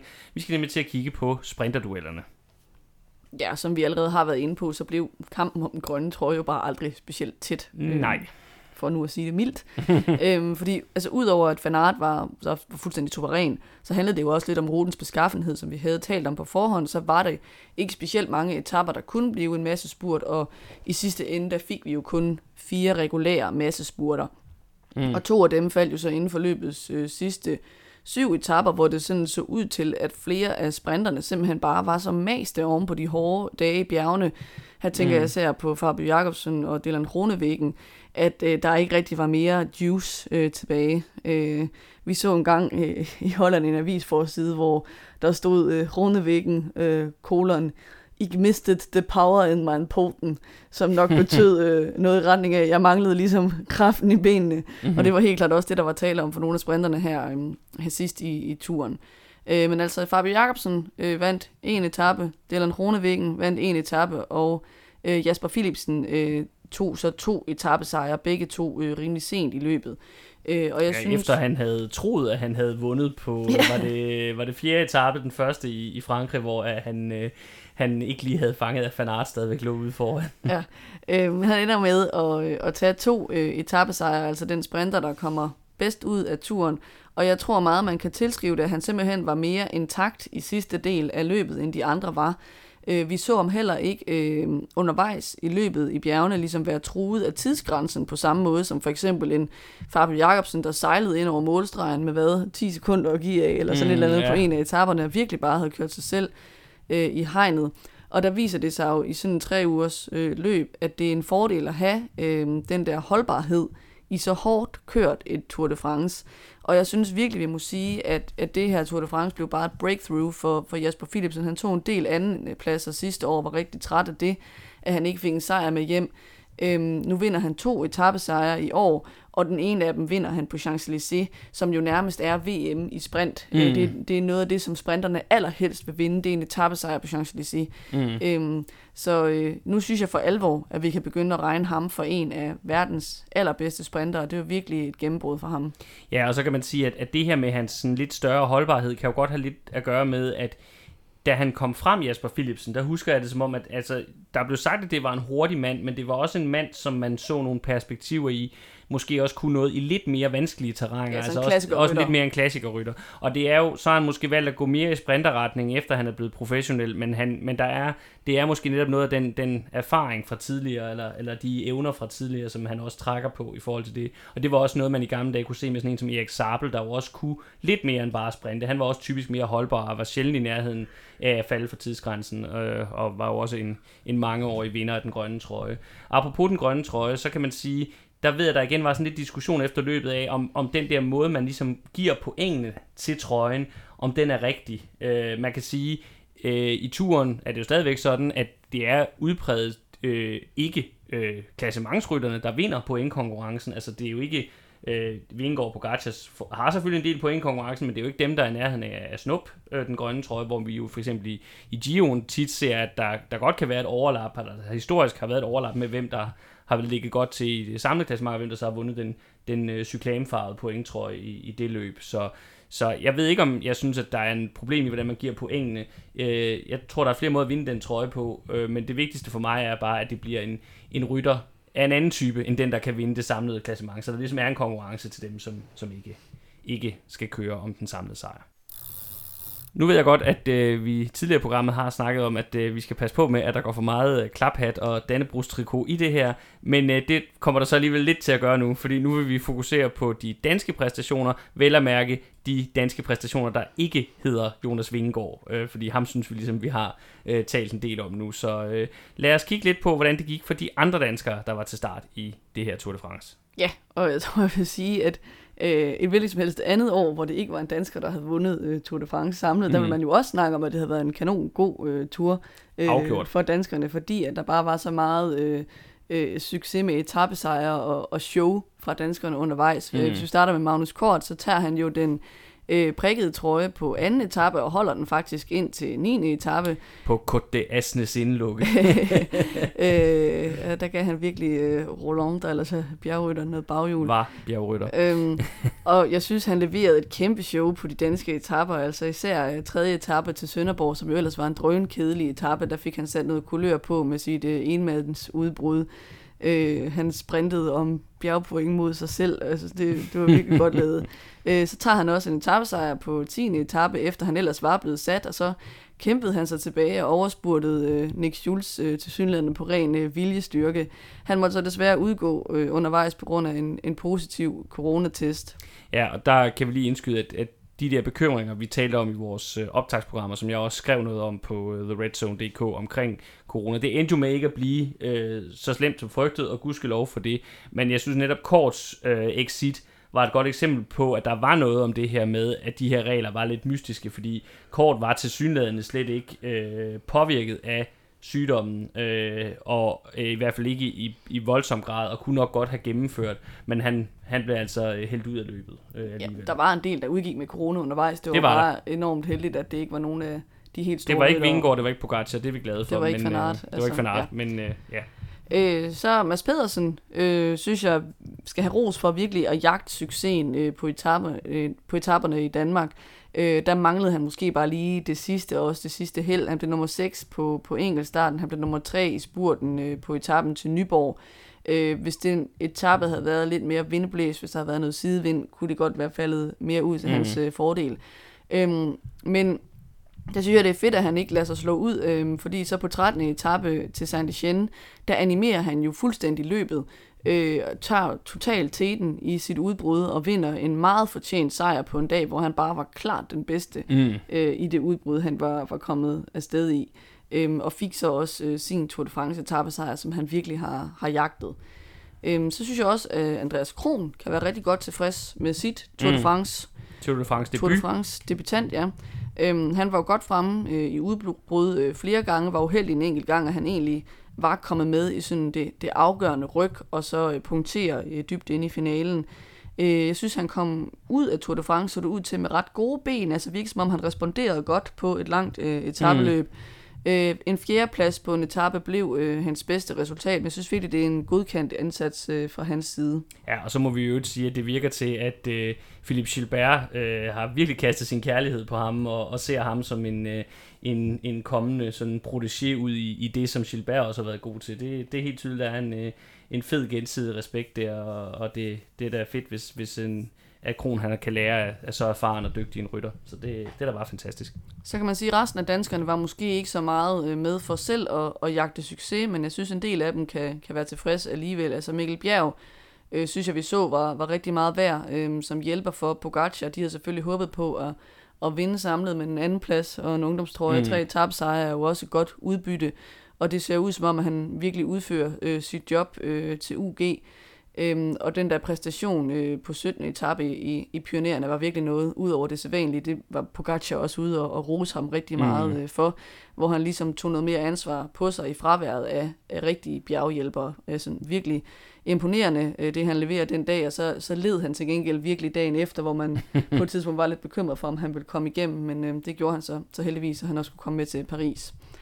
Øh, Mikkel Honoré øh, fra Quickstep øh, styrtede jo på enkeltstarten. Øh, det var rigtig dårligt vejr, da mange af rytterne kørte. Øh, I og København han, altså. Ja, og, og fandt ligesom ikke rigtig melodien i løbet, synes jeg, bagefter, så det er måske lidt svært at, at for alvor evaluere hans øh, indsats. Øh, så er der en Christoffer Jul Jensen, øh, han er jo bare hjælperytter med stort H, øh, så han er nok den type af rytter, der bliver nødt til at måle sin succes på, hvor meget succes holdet har. Øhm, og der fik øh, Team Bike Exchange jo to etappesejre med hjem. Øh, en med Michael Matthews og en med Dylan Ronevæggen. Så jeg tænker egentlig, de er et hold, der kan være ret godt tilfreds ja, helt, helt med, med det udbytte, de har fået, øh, fået med hjem. Så det kan Christoffer Jul selvfølgelig også. Øh, så er der Michael Mørkøv. Øh, jeg tror, vi må sige, at han kommer nok ikke rigtigt til at spille den rolle, som vi er vant til at se ham i, og som han selv havde håbet på. Altså dels fordi, at... Øh, at Fabio Jacobsen jo kun fik en etappesejr med hjem til, til Quickstep, den som han får på dansk jord. Det har selvfølgelig været fedt for Mørkøv at, øh, at være hans lead-out mand, og så vinder de øh, i Danmark. Men, men udover det, så kommer de jo ikke rigtig til fadet i resten af løbet, og Mørkøv mm. selv ender med at falde for tidsgrænsen efter en ellers heroisk kamp på, på 15. etape. Øhm, så, så han havde nok ønsket sig mere, kunne jeg forestille mig, fra, fra løbet. Øh, og så altså Kasper Askren, det var jo bare enormt ærgerligt, ikke? Altså, han stillede jo til start øh, hårdt mærket af sit slemme styrt i Schweiz rundt i optakten til turen, øh, og ender med at udgå før starten på 9. etape, og man må nok sige, at, at set i bagspejlet burde han ikke være stillet op. Jeg tror, han var ude at sige, at han havde tabt et kilo muskelmasse i det ene ben øh, mm. op til turen, ikke? Øhm, og, og man kan jo godt øh, forstå, at det har været svært at sige nej til en turstart i, i Danmark, og han har nok håbet, at han ville få det bedre undervejs. Men, øh, men det må vi nok sige, det endte bare med en skuffelse for ham. Øh, super ærgerligt. Øh, og apropos skuffelse, øh, så blev det igen også en skuffende tur for Jakob Fuglsang. Det er jo efterhånden bare øh, historien om hans forhold til Tour de France, at øh, det er altid med store forhåbninger, øh, mm. og tit så brister det. Øh, han kom tættest på at lave et resultat på 14. etape, hvor han blev nummer 6, øh, og så udgår han dagen efter, øh, efter 15. etape, på grund af et brækket ribben efter et styrt. Øh, det, det er som om, at ham og Tour de France finder aldrig rigtig melodien. Nej, og han har jo også meldt ud, at det her nok, måske muligvis var sidste gang, han, han er til start i den franske Grand Tour. det, det, det er ærgerligt, for vi ved, at det har været en af hans store drømme for hans karriere, at, have succes i Tour de France, vinde en etappesejr, måske køre i den gule trøje. Øh, men, øh, det... Han har da en etappesejr i Tour, har han ikke Nej, det? han har aldrig vundet en etappesejr i Tour de France. Han har en i, øh, han har i en af de andre, mener jeg, men han har ikke i turen.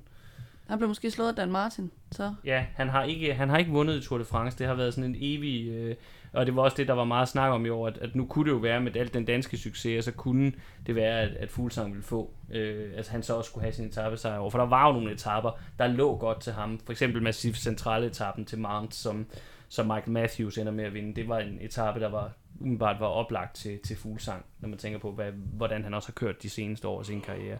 Men øh, det bliver nok bare ikke, og det er ærgerligt, men øh, ja, det er, jo, det, er jo, det er jo ikke, sport er ikke retfærdighed. Øh, der er, det er ikke altid, hvad, hvad, det, hvad man håber på, eller hvad man kan tænke, der er retfærdigt, det ender med. Så, øh, så ærgerligt for endnu en exit for Fuglsang, men det skal ikke tage noget fra, det her har været en helt fantastisk rød-hvid dansk Tour de France.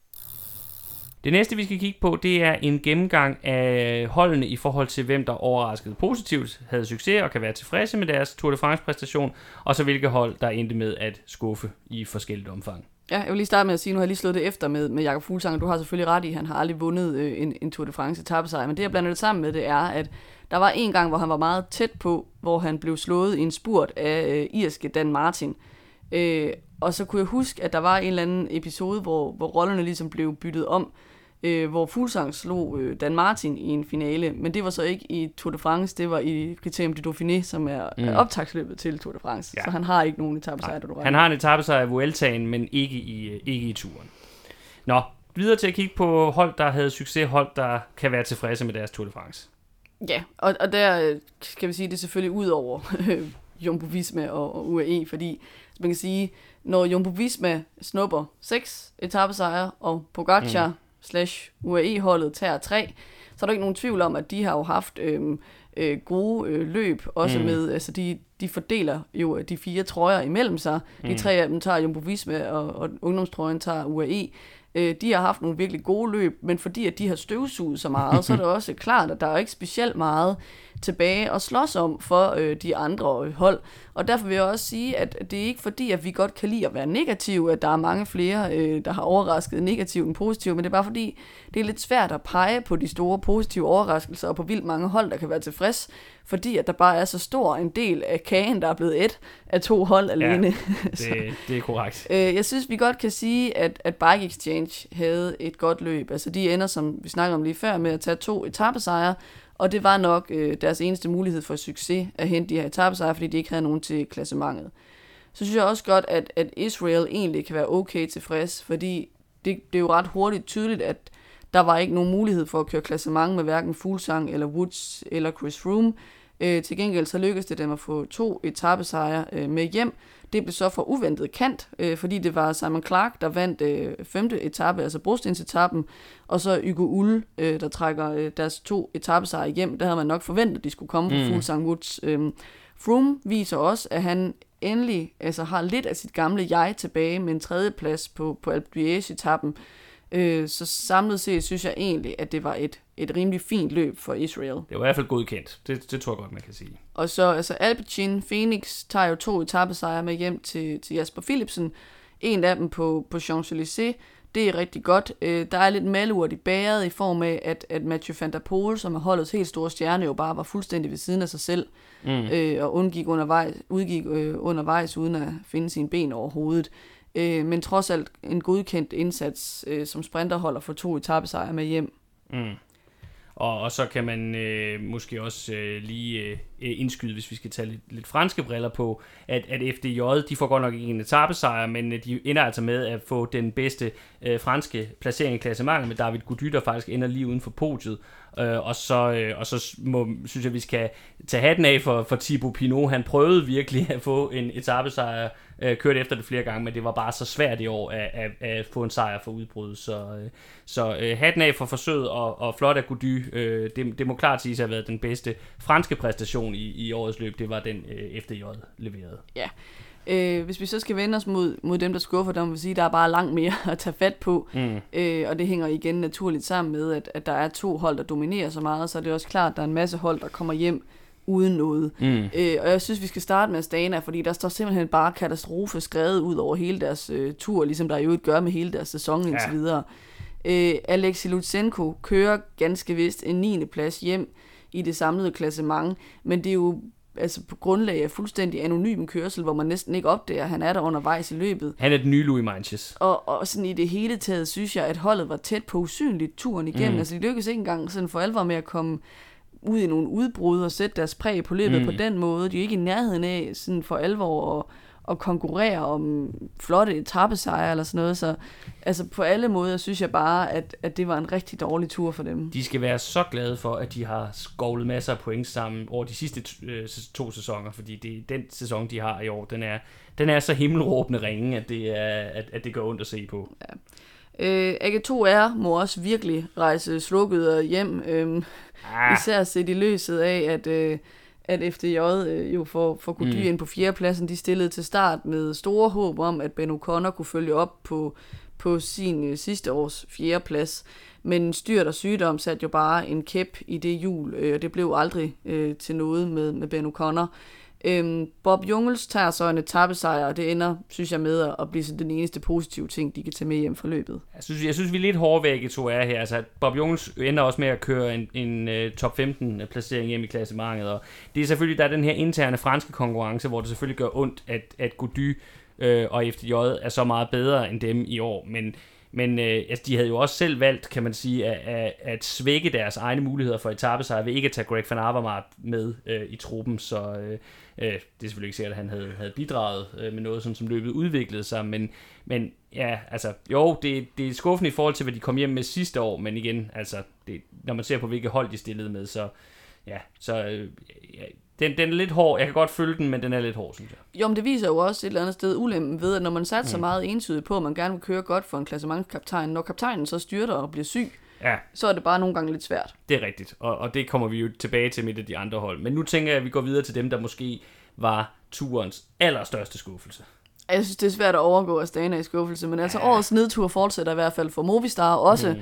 Øhm, og jeg synes, at der, der bliver større og større spørgsmål om, hvor resultaterne skal komme øh, fra i fremtiden på det hold oven på årets Tour de France, fordi øh, kaptajnen Enrik Mars kunne jo bare overhovedet ikke være med.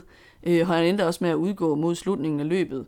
Og, og holdlederen Unsue har jo efterfølgende udtrykt sin utilfredshed i virkelig harske vendinger og sagt, at mm han bare overhovedet ikke har nogen lederevne og er umoden og virkelig skal ud og lede var... efter en ny indstilling øh, forud for øh, næste sæson. Altså, der er ikke blevet lagt fingre imellem. Det er meget tydeligt, at der er stor skuffelse øh, på holdet, og det hænger selvfølgelig også sammen med, at de er presset over, at de mangler World Tour point, som vi skal snakke om øh, senere i programmet. Øh, men jeg synes, at, at det, der står tilbage for Movistar, det er, at øh, det er svært at se, hvor det skal komme fra, når Valverde går på pension. Mm. Øh, Enrik Mars har jo for første gang fået lov til at være ene kaptajn i Tour de France, og så leverer han bare overhovedet ikke. Så man jo ikke har gjort resten af sæsonen heller. Altså det, der har været noget styrt og så videre, men stadigvæk, det er... Det... De, de kommer bare tomhændet derfra, og det er en katastrofe for et hold, som ellers i forvejen satser enormt ensidigt på etabeløb, at de så mm. ikke får noget med hjem. Så kan vi gå videre til endnu et øh, fransk mandskab, der heller ikke øh, fik øh, imponeret på hjemmebane, som jo ellers er så vigtigt for dem, og det er Kofidi. Øh, de havde jo håbet på en øh, top 10, måske, øh, måske en bjergtrøje til Guillaume Martin øh, oprindeligt, og han lå egentlig okay til, men øh, fik så en øh, positiv coronatest i hovedet, og, og så endte han med at, øh, at måtte forlade løbet. Øh, deres øh, primære profil til de flade etapper, Brian Kokar, var jo øh, røget ud indløbet start, også på grund af corona, og hans afløser, Max Walscheid, kunne nok lidt forventet slet ikke leve op til, til, til de resultater, som, som man kunne have håbet på, at en Kokar ville kunne have, kunne have bidraget med. Og så endte de i den her lidt sjove situation resten af løbet, hvor de jo endte med at prøve at jagte den prikkede bjergtrøje til øh, tyske Simon Geske, Øh, og, og der må man sige, de, de kæmpede for det, ikke mindst Gæske kæmpede rigtig flot for det, men det endte med, at, at Vingård og, øh, jo tog den trøje hjem. Ikke fordi Vingård kørte efter den, men fordi at, at han med de øh, etappesejre øh, og øh, point, han fik skålet hjem på vej, undervejs på bjergetapperne, det simpelthen bare gjorde, at han var den, der øh, som den bedste bjergrytter, Grand Tour rytter i løbet, også var den, der havde samlet flest bjergpoint. Hvilket et eller andet sted naturligt, men, men det var lidt synd for en meget, meget slukket Simon Geske, der måtte bruge den sidste del af turen på at køre, de sidste par etaper på at køre rundt i bjergetrøjen, fordi han var nummer to i konkurrencen, men ikke, ikke kunne få lov at bære den på, på podiet i Paris. Ja, omvendt så kan man sige, at det, det er jo et eller andet sted fedt nok, at den prikkede trøje faktisk går til løbets bedste bjergrytter, og det var nok Vingård. Det, det var Vingård. Ja. Og så må jeg jo sige, at der, der var den her sådan lidt sjove øh, konflikt, der opstod mellem øh, Kofidi og, og EF i slutningen af løbet, fordi at øh, Paul, Nielsen Paulus fra EF jo mente, at, at øh, Kofidi, hvilket også var rigtigt nok, øh, bevidst kørte og lukkede ham ned, når han gerne ville i udbrud for at vinde etappesejr, fordi de frygtede, at han var en konkurrent til Gæskes øh, muligheder for at vinde bjergtrøjen. Men øh, ja, det var sådan en lille kuriosum i, i slutningen af løbet. Et andet hold, jeg synes også øh, må være skuffet, det er Bahrain. Øhm, Jack Hague var jo øh, deres klassementskaptajn, men han udgik ret tidligt i løbet med styrt. Og så Damiano Caruso, som ellers blev nummer to i Giro d'Italia sidste år, han havde heller ikke rigtig benene til klassement, mm. da det kom til stykket. Øhm, så jeg synes, at, at man må sige, at det hold, som var all over the place i sidste års uh, Tour de France, altså glimrede ved deres fravær i, i resten af løbet i år. Altså sådan en rytter som Martin Mohoric, der normalt er, er garant for virkelig underholdende cykelløb. Hvor var han henne, hvis vi så ham næsten ikke? Mm. Øhm, jeg synes, Tøjnes gjorde et flot forsøg på Planche de Belfi, øh, hvor han vist nok også har vundet før, mener jeg. Øhm, men ellers så var det jo faktisk den unge rytter Fred Wright, øh, som holdt æren i behold for dem med rigtig mange flotte udbrudsforsøg øh, og sekundære placeringer. Han fik både en, en anden, en 8., en 9. og en 10. plads undervejs øh, mm. på etaperne og på enkeltstarten til sidst. Øh, så jeg synes, der er nogle spændende perspektiver i ham som rytter fremadrettet, men, men holdet som samlet øh, enhed kan ikke rigtig være tilfreds øh, med deres indsatser, det de kommer hjem med. Nej, bestemt ikke. Flot indsats af Wright, som jo også viste, øh, at der måske var noget, øh, noget potentiale øh, i ham, da han kørte rigtig flot i Flandern rundt tidligere på året. Så det fulgte han helt bestemt op på her. Uh, Lotto Sudal synes jeg også, vi bliver nødt til at nævne her. Altså Caleb Ewens uh, øh, nedtur, den fortsætter jo bare. Uh, han, uh, han gjorde sig mest bemærket ved det her Tour de France ved på flere bjergetapper, der sidde bagerst i feltet og, og lige sådan øh, kunne kæmpe sig øh, i mål og, og var ikke i realiteten i nærheden af at, at vinde nogle af de få spurtafgørelser, der så var. Og så var der bare heller ikke nogen andre på det hold, der bidrog med noget sådan for alvor. Altså vi har snakket lidt om Andreas Kron, som jo var debutant, og som man måske ikke kunne forvente sig så meget af. Øh, han var... Øh, han, hans løb er isoleret set fint, men, men det var heller ikke ham, resultaterne skulle komme fra. Hvis du ser på de øvrige sådan, profiler, der var på holdet. En Philip Gilbert, det var hans sidste Grand Tour. Han var nok mest med som vejkaptajn, og for ligesom at tage en æresrunde. Det, det virkede lidt som om, det var det, der var, var det, han, han var kommet for. Og det er nok også fair nok, manden blev 40 år i løbet af den første uge af turen. Men sådan en rytter som Tim Wellens for eksempel, altså hvad der også sket med ham, han, han bidrager med stort set ingenting efterhånden, og ja, altså det, det siger bare alt om Lottos øh, krise på nuværende tidspunkt, at, øh, at, at de igen ikke kommer hjem øh, med noget som helst fra, fra en Grand Tour. Ja, så synes jeg også, at uh, Total Energies, eller Total Energy godt kan være lidt, lidt skuffet, fordi Peter Sagan laver jo en, en håndfuld top 5, 10 placeringer undervejs, men de går fra løbet uden en sejr, så på den måde så betaler deres gamble med at, at give en stor kontrakt til ham, så er jo ikke rigtigt. Nej, og, og jeg tror egentlig, at Total, uh, Total Energy, Total Energies, jo lidt ligesom uh, et andet fransk hold, Arkea, har haft en, en målsætning om, at de gerne vil op og måske kunne, kunne presse på til at få en, en World Tour licens, og det er de i hvert fald i modsætning til Arkea øh, slet slet ikke i nærheden af, øh, heller ikke øh, selvom de har købt øh, Sagan ind. Så er der to hold, jeg synes, man sådan kan, kan diskutere, om havde en skuffende tur eller ej. Øh, det første, det er Bora. Øhm, fordi man kan sige, øh, Alexander Vlasov ender jo faktisk med at indfri deres målsætning om at køre top 5. Øhm, men det er jo ikke lige frem øh, efter et løb, han har kørt øh, forfra. Mm. Øh, snarere tværtimod er han jo kommet øh, fra baghjul og har virkelig kæmpet sig tilbage i løbet efter at øh, først at komme slemt afsted med et styrt, øh, og så bagefter blive ramt af sygdom. Øh, han har kørt i nogle udbrud for at indhente noget tabt tid tilbage. Øhm, og det er flot, synes jeg, at han kæmper sig igennem al den modgang, også af holdet, og ender i top 5.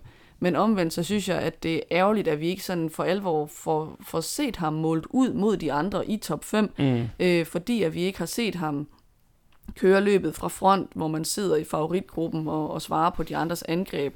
Øh, så jeg synes stadig, at vi mangler at se, hvor langt det kan bære med hans niveau øh, i sådan et klassement, hvis man forestiller sig, at han havde haft et lidt mere regulært løb, der ikke havde været så uheldsplaget.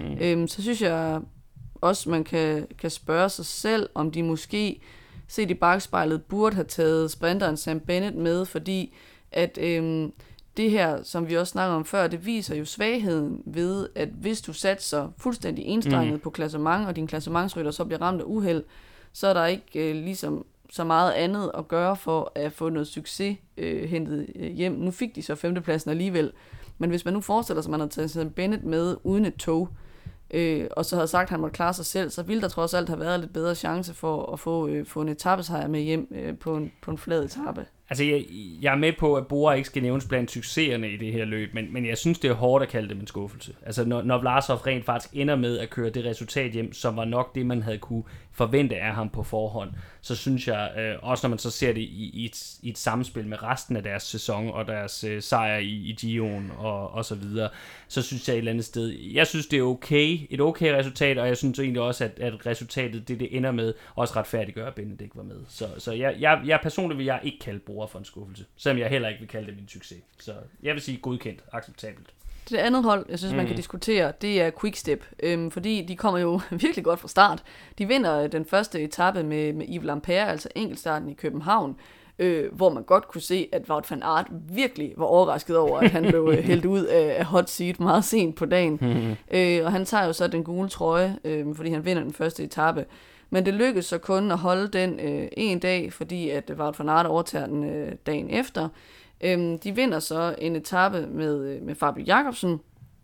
Øh, og man kan sige, to etappesejre er måske okay øh, for Quickstep, men omvendt havde de nok også i den grad håbet på mere, fordi at de er jo rimelig usynlige i resten af løbet.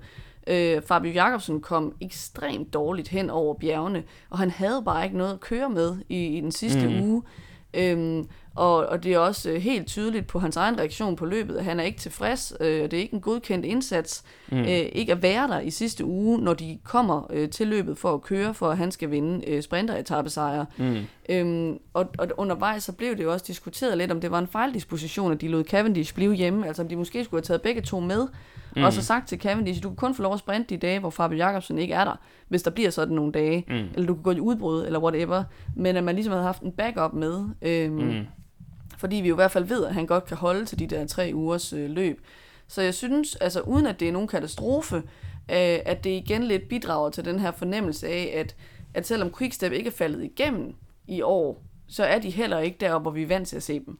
Nej, det, det, ja, der er jeg meget enig. Jeg synes, det bekræfter sådan det, det generelle billede af deres sæson. Altså, de får to sejre, men det er jo ikke, det er jo ikke den dominerende præstation, vi er vant til at se for dem på især de, de flade tapper, de mellemetapper, der er, og så, øh, ja, om Cavendish havde ændret på det, det er jeg nok mere i tvivl om, men, øh, men jeg synes for Fabio Jacobsen, at det er uheldigt, at han ikke kommer bedre igennem den her tur, også fordi at øh, nu går rygterne jo på, eller ikke rygterne, det er sådan set bekræftet, at Cavendish skal, skal væk fra holdet, men til gengæld kommer Tim Malier jo ind, og det betyder, at, at næste år, så tror jeg, det bliver en mere sådan, hvor det i år har været meget klart sådan, det meste af vejen, at det var Fabio Jacobsen, der var prioriteret til turen, og hvis Cavendish skulle med, så var det på et ydermandat, og han kom så ikke med. Så næste år, så tror jeg, det er en helt åben konkurrence mellem de to, om hvem der kører bedst i foråret, hvem der så får lov at få turen, og hvem der måske må nøjes med, med Dion, som er anden rangs, når vi snakker om det, om det her i forhold til, til Prestige. Så øh, jeg er med, der er jeg mere enig. Quickstep, de kan ikke være tilfredse med deres præstation i årets Tour de France. Vi nærmer os så småt afslutningen på denne opsamling på årets Tour de France, øh, og noget af det sidste, vi skal igennem, det er, at vi lige skal have fulgt op på øh, vores forudsigelser indløbet, vores øh, bud på top 10.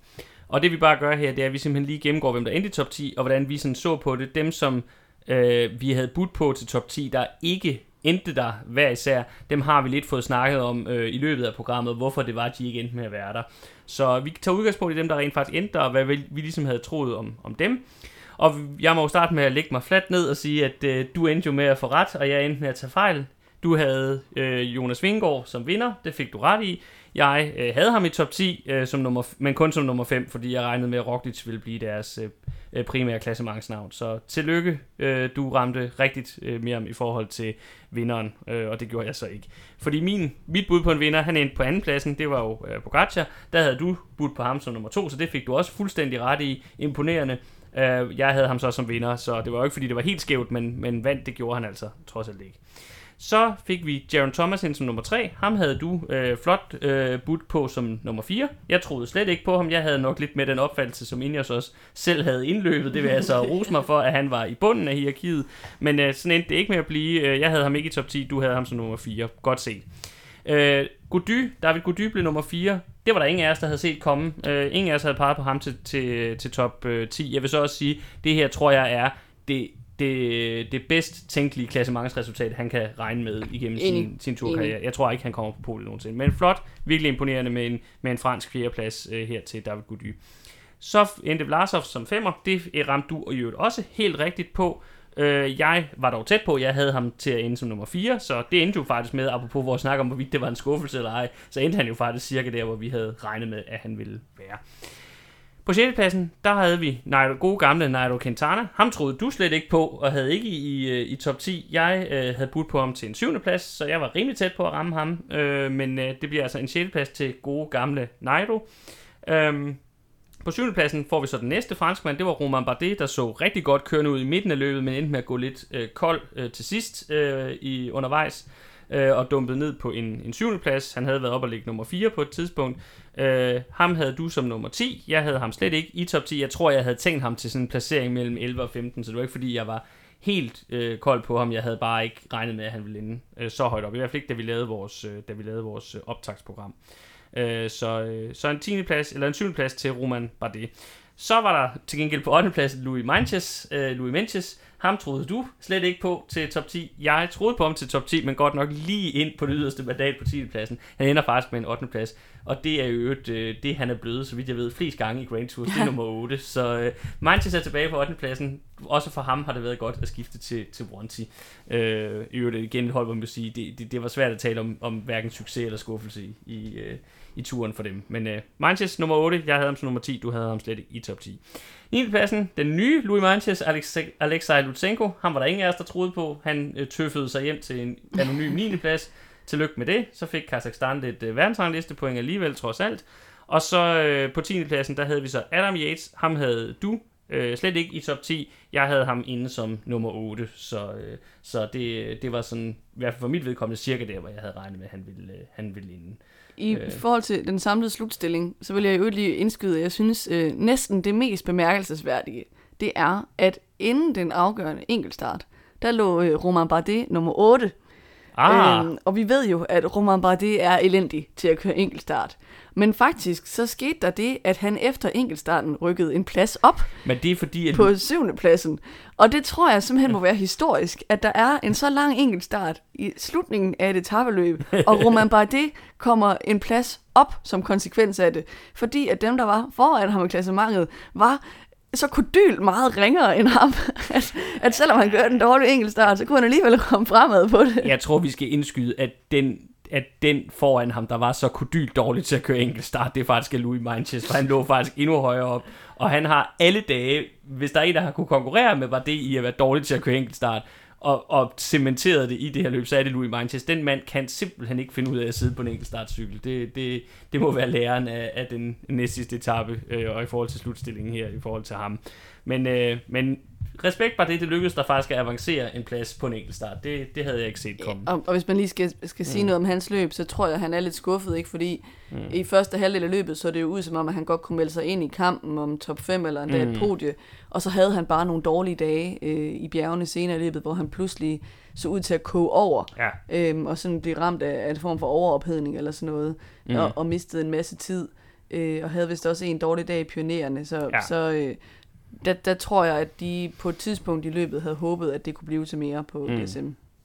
Hvis vi så lige skal opgøre stillingen i den interne konkurrence, så var det jo sådan inden øh, turen, at du havde øh, 12 point i vores lille interne konkurrence, og jeg havde 11 point. Det, jeg så har været inde og kigge på, det er jo, hvordan placerede vi os så, og der vil jeg jo sige, at jeg var faktisk den, der ramte flest rigtige i top 10. Jeg har flere i top 10, end du har. Øh, altså, hvor mange af dem turer, jeg havde øh, forudset ville gå i top 10, der rent faktisk gik i top 10, der har jeg ramt flere, end du har. Men man må også bare erkende, at du havde altså ramt meget, meget præcist med dit bud på både øh, vinderen og andenpladsen, altså øh, hvordan duellen mellem Vingegaard og Pogacar øh, vil ende. Så derfor har du faktisk fået to point, både for din placering af Vingegaard og din placering af Pogacar. Øh, og hvis vi tager det, og så de enkeltstående point, du har fået for dem, du ramte i top 10, så ender du med at få 7 point for den her Tour de France, mens jeg ender med at få 6 point, fordi jeg rammer 6 mand i top 10, men bare ikke sådan lidt, lidt, lidt anderledes fordelt, end, end, end, øh, end de rent faktisk endte. Så det betyder, at her efter turen, så er stillingen i den interne konkurrence Miriam 19 point, Peter 17 point. Nu er vi sådan set færdige med at gennemgå årets Tour de France, men der har også øh, været et par andre ting, eller der er også et par andre ting, vi lige skal have fulgt op på. Og den første og vigtigste vil jeg sige, det er, at der jo faktisk også er blevet kørt hele to etabeløb hos kvinderne, her mens at øh, meget af fokuset har været på mændens Tour de France. Og det er faktisk de to vigtigste etabeløb for kvinderne, nemlig den første udgave af kvindernes Tour de France, Tour de France Femme, og så inden da, øh, det, altså kvindernes Tour de France blev kørt i umiddelbar forlængelse af mændenes, det startede øh, den søndag, hvor mændenes øh, sluttede i Paris, og så er kørt øh, over otte etaper, siden der er sluttet her i øh, søndags, eller her denne søndag, øh, seneste søndag. Og så, men før det, under mændenes Tour de France, der blev kvindernes Giro d'Italia, øh, Giro Donne, øh, afviklet. Øh, og hvis vi skal lige lave en samlet opsamling på de to løb, så vil jeg sige, at den første overskrift, det er, at dronningen af etabeløb hos kvinder lige nu. Hun hedder Annemiek van Fløjten. Hun ender med at vinde begge løb, øh, og der må man sige, især hendes sejr i turen, som egentlig var mere suveræn, end hun vandt i Giroen, er imponerende, fordi hun faktisk startede løbet rigtig dårligt og var småsyg øh, i løbet af de første etaper, men ender altså med at, at tage sejren rimelig suverænt øh, på de sidste to bjergetapper. Og der tror jeg, man må sige, at hendes konkurrenter begår en kæmpe stor fejl ved, at de ikke udnytter, at hun har nogle dårlige dage i starten af løbet. Selvfølgelig kan man godt mene, at det er usympatisk at, at køre på andre, når de er syge, men mm. øh, der var jo nogle etapper, hvor der rent faktisk opstod huller i feltet, og, og hvor øh, hun blev sat, øh, men de så går i stå, de andre favoritter, og ikke kan blive enige om ligesom at, at holde den i gang, øh, og hun så ender med at, at komme op eller begrænse sit tidstab ret meget, og der tror jeg simpelthen, de skulle have slået til og stukket mm. kniven ind. Det kan godt være, at, øh, at de ikke havde taget en, en 6-8 minutter på hende, men de kunne måske have, have givet hende øh, et tidstab på et par minutter, øh, og det kunne godt have bragt øh, hendes nærmeste konkurrent, øh, Demi Follering, noget, noget tættere på. Mm. Øh, jeg synes, øh, Van Fløjten var så øh, ekstremt overlegen på, øh, på især den første af de to bjergetapper, det er næsten bare blevet kedeligt. Altså, mm. jeg havde virkelig glædet mig til at se de der store bjergetapper øh, i, i kvindernes Tour de France, fordi det er rimelig sjældent, at de er ude og køre i de store bjerge, kvinderne. Mm. Øh, og så se de der store bjergslag, og så ender det faktisk bare med, at hun kører enormt langt ude fra øh, Van Fløjten, øh, og så ender de nærmest med at ligge en og en og køre øh, øh, øh, jagtløb mm. i 60 km eller sådan noget. Så det, det var ikke sådan det der festfyrkeri, man havde håbet på, fordi hun bare var så overlegen. Ja, Ja, det, det, det, der var nok mere potentiale, kunne man have håbet på i de der etapper i, i Vogeserne, som, som dannede rammen om afgørelsen på kvindernes Tour de France, end der endte med at være. Jeg vil så sige om uh, Demi Follering, der jo endte med at være hendes uh, Van Fløjtens nærmeste konkurrent, uh, og klart var næststærkest i, i turen. Uh, jeg synes egentlig, det var imponerende. Hun forsøgte jo at sidde med i Van Fløjtens uh, imponerende rit der på den første bjergetappe. Det lykkedes hun så ikke med, og så ender hun med at komme til at sidde på mellemhånd. Og der kunne man jo godt have, have frygtet for hende, at det så ville have, have, der var en regning der, der skulle betales dagen efter på Planche de Belfi. Men, men hun ender faktisk med helt klart også det at vise, at hun var bare den næststærkeste rytter i løbet, og en, og en fortjent nummer to. Øh, hvis vi lige vender blikket mod Giroen et kort øjeblik, så i Giroen, der vandt Van Fløten som sagt også, men der var der faktisk mindre end to minutter mellem hende og Marta Cavalli, øh, årets helt store nye navn, kan vi vist godt sige, der blev nummer to der på hjemmebanen. Men hun endte jo med desværre ikke rigtig at komme til at spille en rolle i turen, fordi hun øh, var udsat for et meget alvorligt styrt. Jeg mener, det var på, øh, på anden etape. Øh, og, og grund til det er relevant, udover selvfølgelig, at, at det altid er, er relevant at tale om, at en stor profil ikke ender med at være med på grund af uheld, Øh, grund til, det også er relevant at tale om det, det grund til, det også er relevant at tale om det her, det er jo fordi, at øh, der har været lidt diskussion efterfølgende om, hvorvidt der var for mange hold med i, i den her øh, øh, første udgave af kvindernes Tour de France.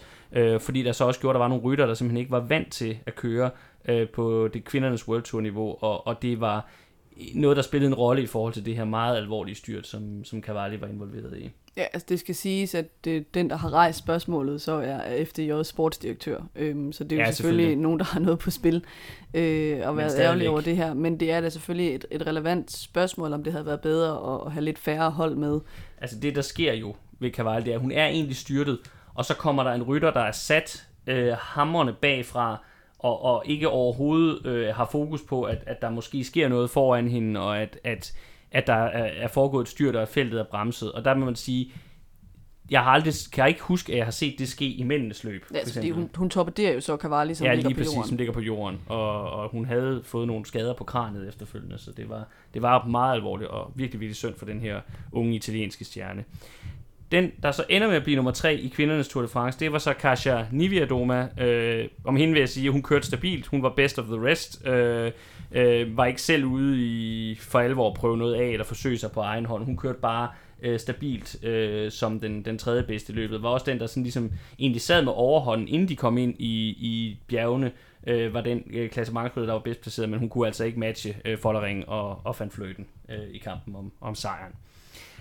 Så fik franskmændene sørme også fjerdepladsen i øh, kvindernes Tour de France i form af Juliette Labou, som øh, igen også er en af der virkelig har, har markeret sig i år.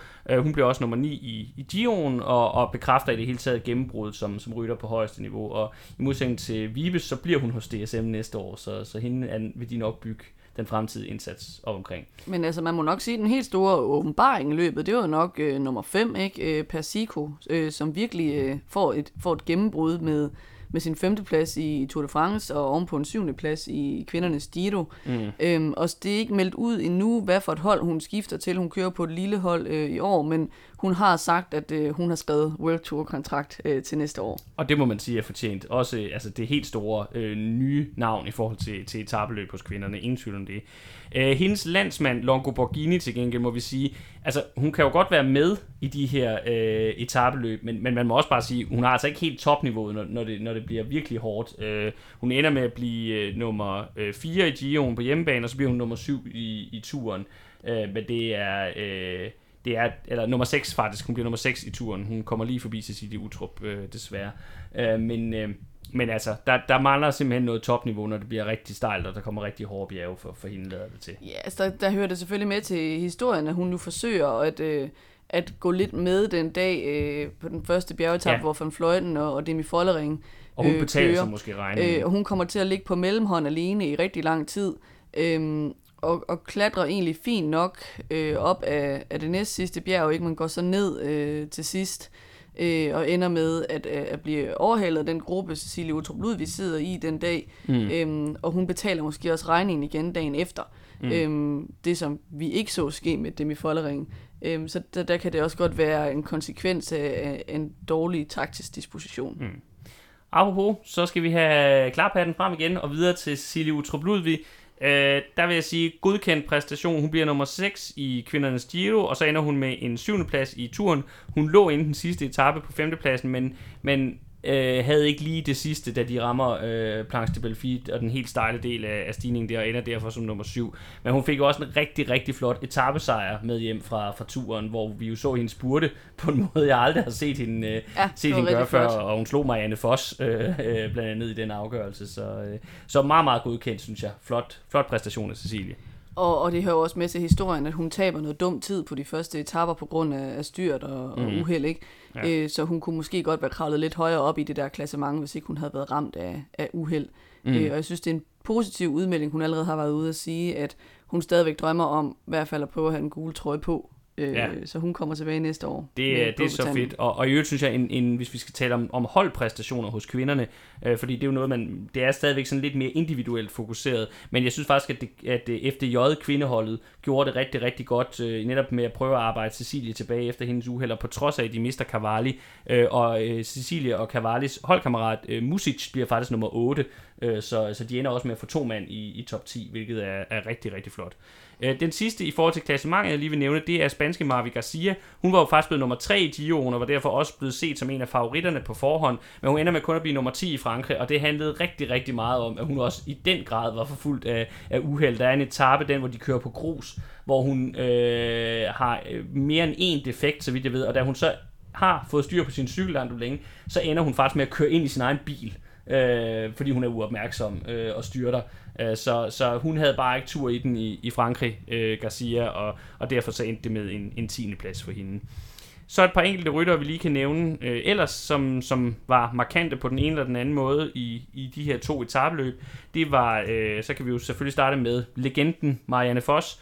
To etappesejre i turen, to etappesejre i Gion, gul trøje i turen fra anden til og med syvende etape, hvor hun taber den, da de begynder at køre i bjerge, og så vinder hun øh, stinkende suverænt på indkonkurrencen i Frankrig. Så øh, øh, gode gamle for os er bestemt ikke færdig med at, at skovle resultater hjem heller, øh, ser det ud til, og, og var jo så øh, Jumbo Vismas bannerfører her i, i kvindeløbet.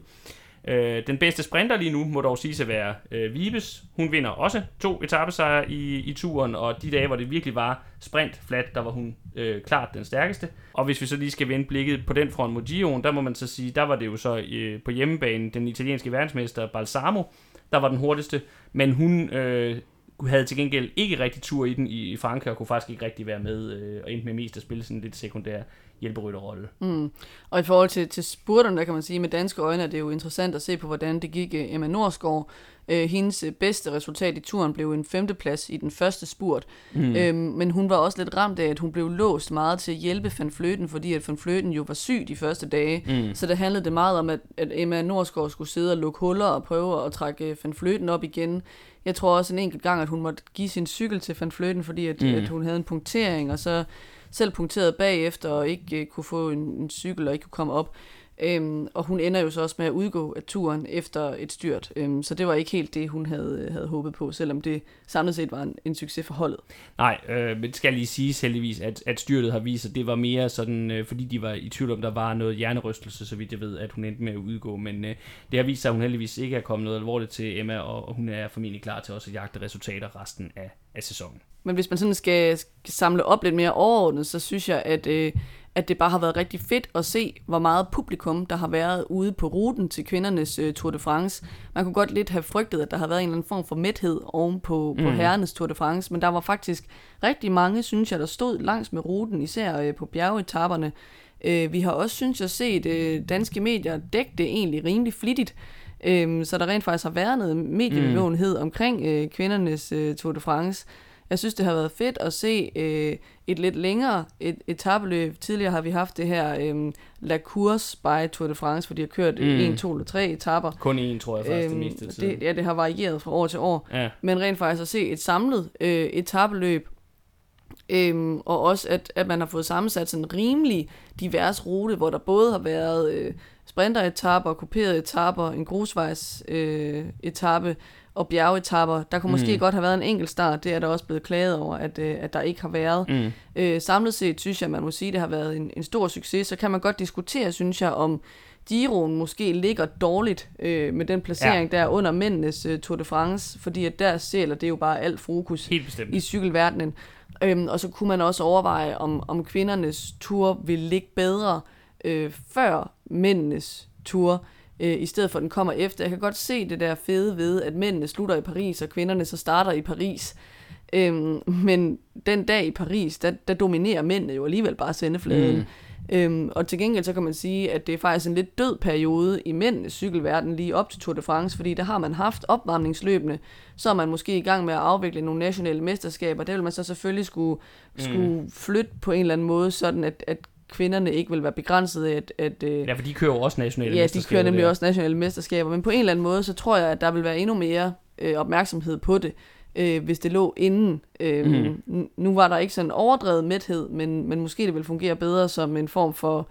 Ja, det skulle selvfølgelig ikke være en opvarmning, fordi det skal stå i sin egen ret, men jeg tror måske, at, at hypen vil være større, mm. øh, hvis det var inden øh, mændenes Tour de France, som selvfølgelig stadigvæk er et større sportsevent. Men jeg synes, at de seneste par uger med både øh, kvindernes Tour de France og, øh, synes jeg godt lige, vi kan tillade os at nævne her, selvom det er en cykelpodcast, også øh, kvindernes EM i fodbold har bevist, at øh, de gamle runkedorer, der mener, at livet er for kort til, til kvindesport, de har... Øh, Øh, de har er vist efterhånden øh, på tider, vi kører dem på historiens kirkegård, fordi hvis der er noget, de sidste par uger har bevist, så er det, at folket vil også gerne have kvindesport. Folk vil også gerne se kvindesport, og det er så fortjent, at det nu får øh, noget af den dækning, som det fortjener, sådan så at det rent faktisk også bliver muligt at se kvindesport, at det bliver tilgængeligt, fordi det er på mange måder præcis lige så underholdende som herrenes udgaver. Som det aller sidste i dag, så vil vi lige følge op på den her øh, konkurrence eller kamp, om man så må sige, der jo foregår på mændenes World Tour lige nu, om at undgå at miste World Tour licensen. Øh, det var jo noget, vi gennemgik lige i vores, øh, det program, vi lavede før vores turoptag, hvor vi samlede op på forsæsonen, hvor vi kiggede lidt på, hvordan stillingen var, både aktuelt på World Touren, men også, eller aktuelt på verdensranglisten, men også set over de seneste tre år, som jo er det her, der afgør, om der, hvis der nu er flere hold end 18, der søger om World Tour licenser fra næste år, om der så er nogen, der på baggrund af, at de simpelthen ikke har samlet point nok, må ende med at opgive eller miste deres licenser. Og der må man sige, at øh, turen ændrede ikke noget på, hvilke hold, der ligger placeret uden for det gode selskab lige nu. Det er stadigvæk Lotto Sudal og Israel Premier Tech, der ligger til at miste deres licenser, hvis der altså ender med at være de sportslige resultater, der afgør, hvem der skal have licensen eller ej. De to hold er ganske vist kommet tættere på hinanden, der er cirka 150 point mellem dem, men der er så stadigvæk cirka 750 point fra Lotto, der ligger nummer 19, op til den her 18. plads, der kan, der kan redde øh, et af de her mandskaber fra øh, truslen om at miste licensen. Men mere interessant, det er faktisk, hvem der derudover er i risiko for at miste øh, licensen. For lige nu, der er det hold, der ligger på 18. pladsen, og dermed er tættest på at ryge uden for det gode selskab, men stadigvæk er inde i det, det er faktisk Movistar. Og der må man jo bare sige, øh, det, det er så rimelig tæt lige der, de ligger cirka lige med Bike Exchange, og Kofidi og EF er kun cirka 100-200 point yderligere foran. Men hvis det sker, det vil være en katastrofe for Unsue og company, hvis de mister licensen. Ja, øh, det vil jeg så også sige, at det tror jeg ikke, at de gør. Øh, de har det her lille forspring øh, allerede, ikke? 750 øhm, point, ja. Som vil blive svært for både Lotto og Israel øh, at lukke, og så samtidig så tror jeg, at, øh, at Valverde kommer til at hive point hjem til dem i, øh, i Vueltaen, som kommer til at være mm. hans sidste Vuelta i Spanien. Øhm, han kommer selvfølgelig ikke til at kunne blande sig i kampen om at vinde løbet, men jeg kunne godt forestille mig, at han kørte en, en top 10 hjem øh, til dem. Øh, så jeg tror ikke, at, øh, at det ender så galt. Men øh, bare det, at de ligger dernede og råder rundt, er jo øh, en, en fordæse i sig selv. Altså hvis vi lige skal kigge lidt på det. Det er det ældste hold på World Touren, eller, og i cykelverdenen, det ældste professionelle hold, de har eksisteret siden starten af 80'erne. Vi taler om det mandskab, der tidligere hed Reynolds, der hed Banesto, der har vundet turen, jeg ved ikke hvor mange gange med Pedro Delgado, fem gange med Miguel Indurain. Det er en institution i cykelsporten, og det er jo samtidig Spaniens eneste World Tour mandskab. Hvis de mister licensen, jeg er enig i, det sker nok ikke, men hvis det sker, øh, det vil være en katastrofe, ikke bare for dem, men også for spansk cykelsport, og og, og som du også lidt nævnte, da vi snakkede om deres præstation i turen, man sidder lidt med fornemmelsen af, nu, nu er det jo så sådan, at hvis de får licensen igen, så er det jo for en treårig periode, så, de, så vi snakker jo, så snakker vi jo sikkerhed frem til øh, 2025-sæsonen. Men det, det er lidt svært lige nu at sige, hvor alle de der point, de skal komme fra fremadrettet, fordi Valverde går jo på pension efter sæsonen. Ja, og et eller andet sted synes jeg da også, det er skidt for det her store spanske World Tour-mandskab, at de største unge spanske talenter ikke kører på deres hold. Ja. Fordi at de to øh, største spanske talenter lige nu, det må jo være Ayuso, der kører på UAE, mm. og Carlos Rodriguez Cano, der kører på Ineos. Ja, så, øh, så det er jo heller ikke, altså igen, det er heller ikke lige frem, fordi de har fremtiden øh, på plads, og, og, og Mars øh, har jo i år lignet en, der, der ikke er på vej i den rigtige retning, tværtimod, så, så det er, det, fremtiden tegner ikke specielt lys for Movistar. Som du allerede har været lidt inde på dog, sandsynligheden for, at de rent faktisk ender med at komme i fare for at miste licensen, er ikke specielt stor, fordi hvis vi kigger på resten af sæsonen, Lotto får det rigtig, rigtig svært. De har ingen etabløbsryttere, øh, så skal ham Van Hugge gå fuldstændig amok i, i Vueltaen. Og hvis, vise øh, hidtil usete sider af sig selv. Af sig selv, hvis, hvis der skal ske noget der. Så de skal jo satse på endagsløbene. Det skal jo selvfølgelig ikke nødvendigvis kun være World Tour løbene. De kan også samle point ind i de, i de mindre endagsløb. Og der er jo en del sådan små belgiske løb og sådan noget her i... i jo, men igen, så er det ja. det der med, hvem skal det komme fra, ikke? Fordi, Arno Delis. ja, det er netop nærmest det eneste ja. gode kort, de har, ikke? Den unge sprinter Arno Delis. Øhm, ja Måske vil han godt kunne køre en god placering hjem i, øh, i det, der før hed Euro Cyclassic, Classic, som har fået et eller andet nyt håbløst navn. Sponsornavn, ja. Øhm, øh, fordi Juan har bare en rigtig dårlig sæson. Jeg har svært ved at sådan, tro på, at det for alvor vinder for ham mm. øh, i år. Som du sagde, øh, hvor er Vellens lige henne? Altså, det er som om, han heller ikke rigtig øh, har, har fundet melodien. Og selv hvis han var der, så er der jo det, at et, det er nærmest eneste etabeløb, hvor man kan forvente, at Lotto kan blande sig om øh, topplaceringen, nemlig Benelux-ture, det tidligere Eneco og Bing Bang-ture det er jo aflyst, fordi de har valgt at sige, at vi, vi, vi er ikke tilfredse med vores placering i kalenderen, så vi vil prøve at, at vi lukker lige ned for i år, og så prøver vi at, at starte op næste år med en, med en ny kalenderplacering. Så, så den mulighed har de heller ikke. Øh, så ja, så det, det er meget, meget svært at se, hvordan de skal redde sig. Jeg har, hvis, det, hvis der er et hold, der redder sig af de to, der ligger dernede lige nu, så har jeg lidt mere fidus til ja, Israel. det vil også sige, Israel er faktisk mm. et bedre bud, fordi de har rytterne til, at de kunne gå efter en top 10 i Vueltaen. Øh, og de har også rytterne til at kunne, kunne score for eksempel i de kanadiske endagsløb. Mm, ja. øh, hvor det vil være, altså, give meget mening, at sådan en som Michael Woods øh, gik, mm. gik all in på at køre nogle gode resultater hjem der, øh, fordi han selv øh, er kanadier, mm. øh, og to- normalt er topmotiveret til mm. de der løb. De ligger ret godt til ham. Der kan ja. man score sådan okay godt med, øh, med point. Nitsolo kunne faktisk også godt være et navn til, øh, både til måske... Øh, ved ikke rigtig med, med det tid med Cyclassics Classics i Hamburg, men, men det der øh, lille franske World Tour løb, Grand Prix West France, eller Grand Prix de Pluie, øh, som er sådan lidt en ting imellem en, en, en, et sprinterløb, og så lidt mere kopieret. Der, fordi han jo er lidt mere holdbar, kunne han faktisk også godt komme i spil. Så de har nogle muligheder, mm. men man må så også bare sige, det er jo Vueltaen, hvor der er flest point tilbage at køre om. Ja. Men, øh, men ja. jeg vil sige, at altså, sådan, Kofidi og EF kan ikke vide sig sikre endnu. Mm. Øh, det er dem, der sådan ligger, ligger umiddelbart øh, for skud, ikke? hvis vi antager, at, at Movistar klarer skærne med Valverde. Ja, og Bike øhm. Exchange øhm, tænker, tager jeg også ud af ligningen, fordi jeg antager, Simon Yates, som skal køre ja. uh, Vueltaen, kommer til at køre en top 10-placering, og så er de formentlig også rimelig, rimelig øh, home safe. Det er selvfølgelig ikke nogle store navne, de har meldt til start, Kofidi og EF i, i Vueltaen. Altså det, mm. er, det er en Isagir og, og en Chavez, men, men EF kan jo nå stadigvæk at, at få, øh, få en Hugh Carthy på holdkortet, mm som godt kunne lave en, en top 10 Øh, han har før haft stor succes Mm. i Vueltaen, selvom han har haft en sløj sæson i år. Ja. Øhm, så, så jeg tror, jeg vil være mest bekymret som Kofidi. Øh, og så Ja. Lotto har jeg meget svært ved at se en redning for. Ja, og, og lige om Kofidi skal vi selvfølgelig også lige indskyde, at det kan jo være, fordi nu røg Guillaume Martin rimelig hurtigt ud af turen, så kan det jo være, at han kommer i spil også til, til Vueltaen. Så, så det bliver svært for både EF og, og især for Lotto, øh, men øh, sæsonen er ikke slut endnu, så vi vil selvfølgelig følge det her drama helt til mål. Danmark har fået sin anden sejr i verdens største cykelløb. Det er helt utroligt bare at sige det. Det vil for evigt være overskriften på 2022 cykelsæsonen set med rødhvide briller. Tillykke Jonas Vingegaard. Det var en fantastisk præstation og en uforglemmelig sommer, du gav os. Tak for alle minderne om en magisk rundtur i Frankrig. Cykelåret er dog ikke overstået endnu. Vi har nu fået samlet op på tureventyret, og det betyder, at vi i de næste programmer vil kigge fremad mod de begivenheder, der fortsat venter forude. Og her kommer lige endnu en gang en opfordring. Hvis du synes om det, vi laver, og kan lide at høre vores programmer, så må du meget gerne gå ind og give os en anmeldelse i den podcast tjeneste, du benytter dig af, og rigtig gerne en femstjernet en af slagsen, så kan det jo være, at vi kommer ud til endnu flere. Det røde felt er en del af sportsuniverset The Red Zone, der også indeholder bloggen theredzone.dk, hvor du blandt andet kan finde links til vores programmer, samt artikler om en anden fed sportsgren, nemlig amerikansk fodbold og NFL, hvor sæsonen snart kun er en lille måned væk, og vi derfor om ikke så længe vil begynde at udgive vores sæsonoptagter på bloggen. Vi vender fra det røde felt side snart tilbage med en optakt til Vueltaen. I denne omgang har du lyttet til mig. Jeg hedder Peter Krohmann Brams, og med mig i studiet har jeg haft mere om Krohmann Brams. Vi lyttes ved.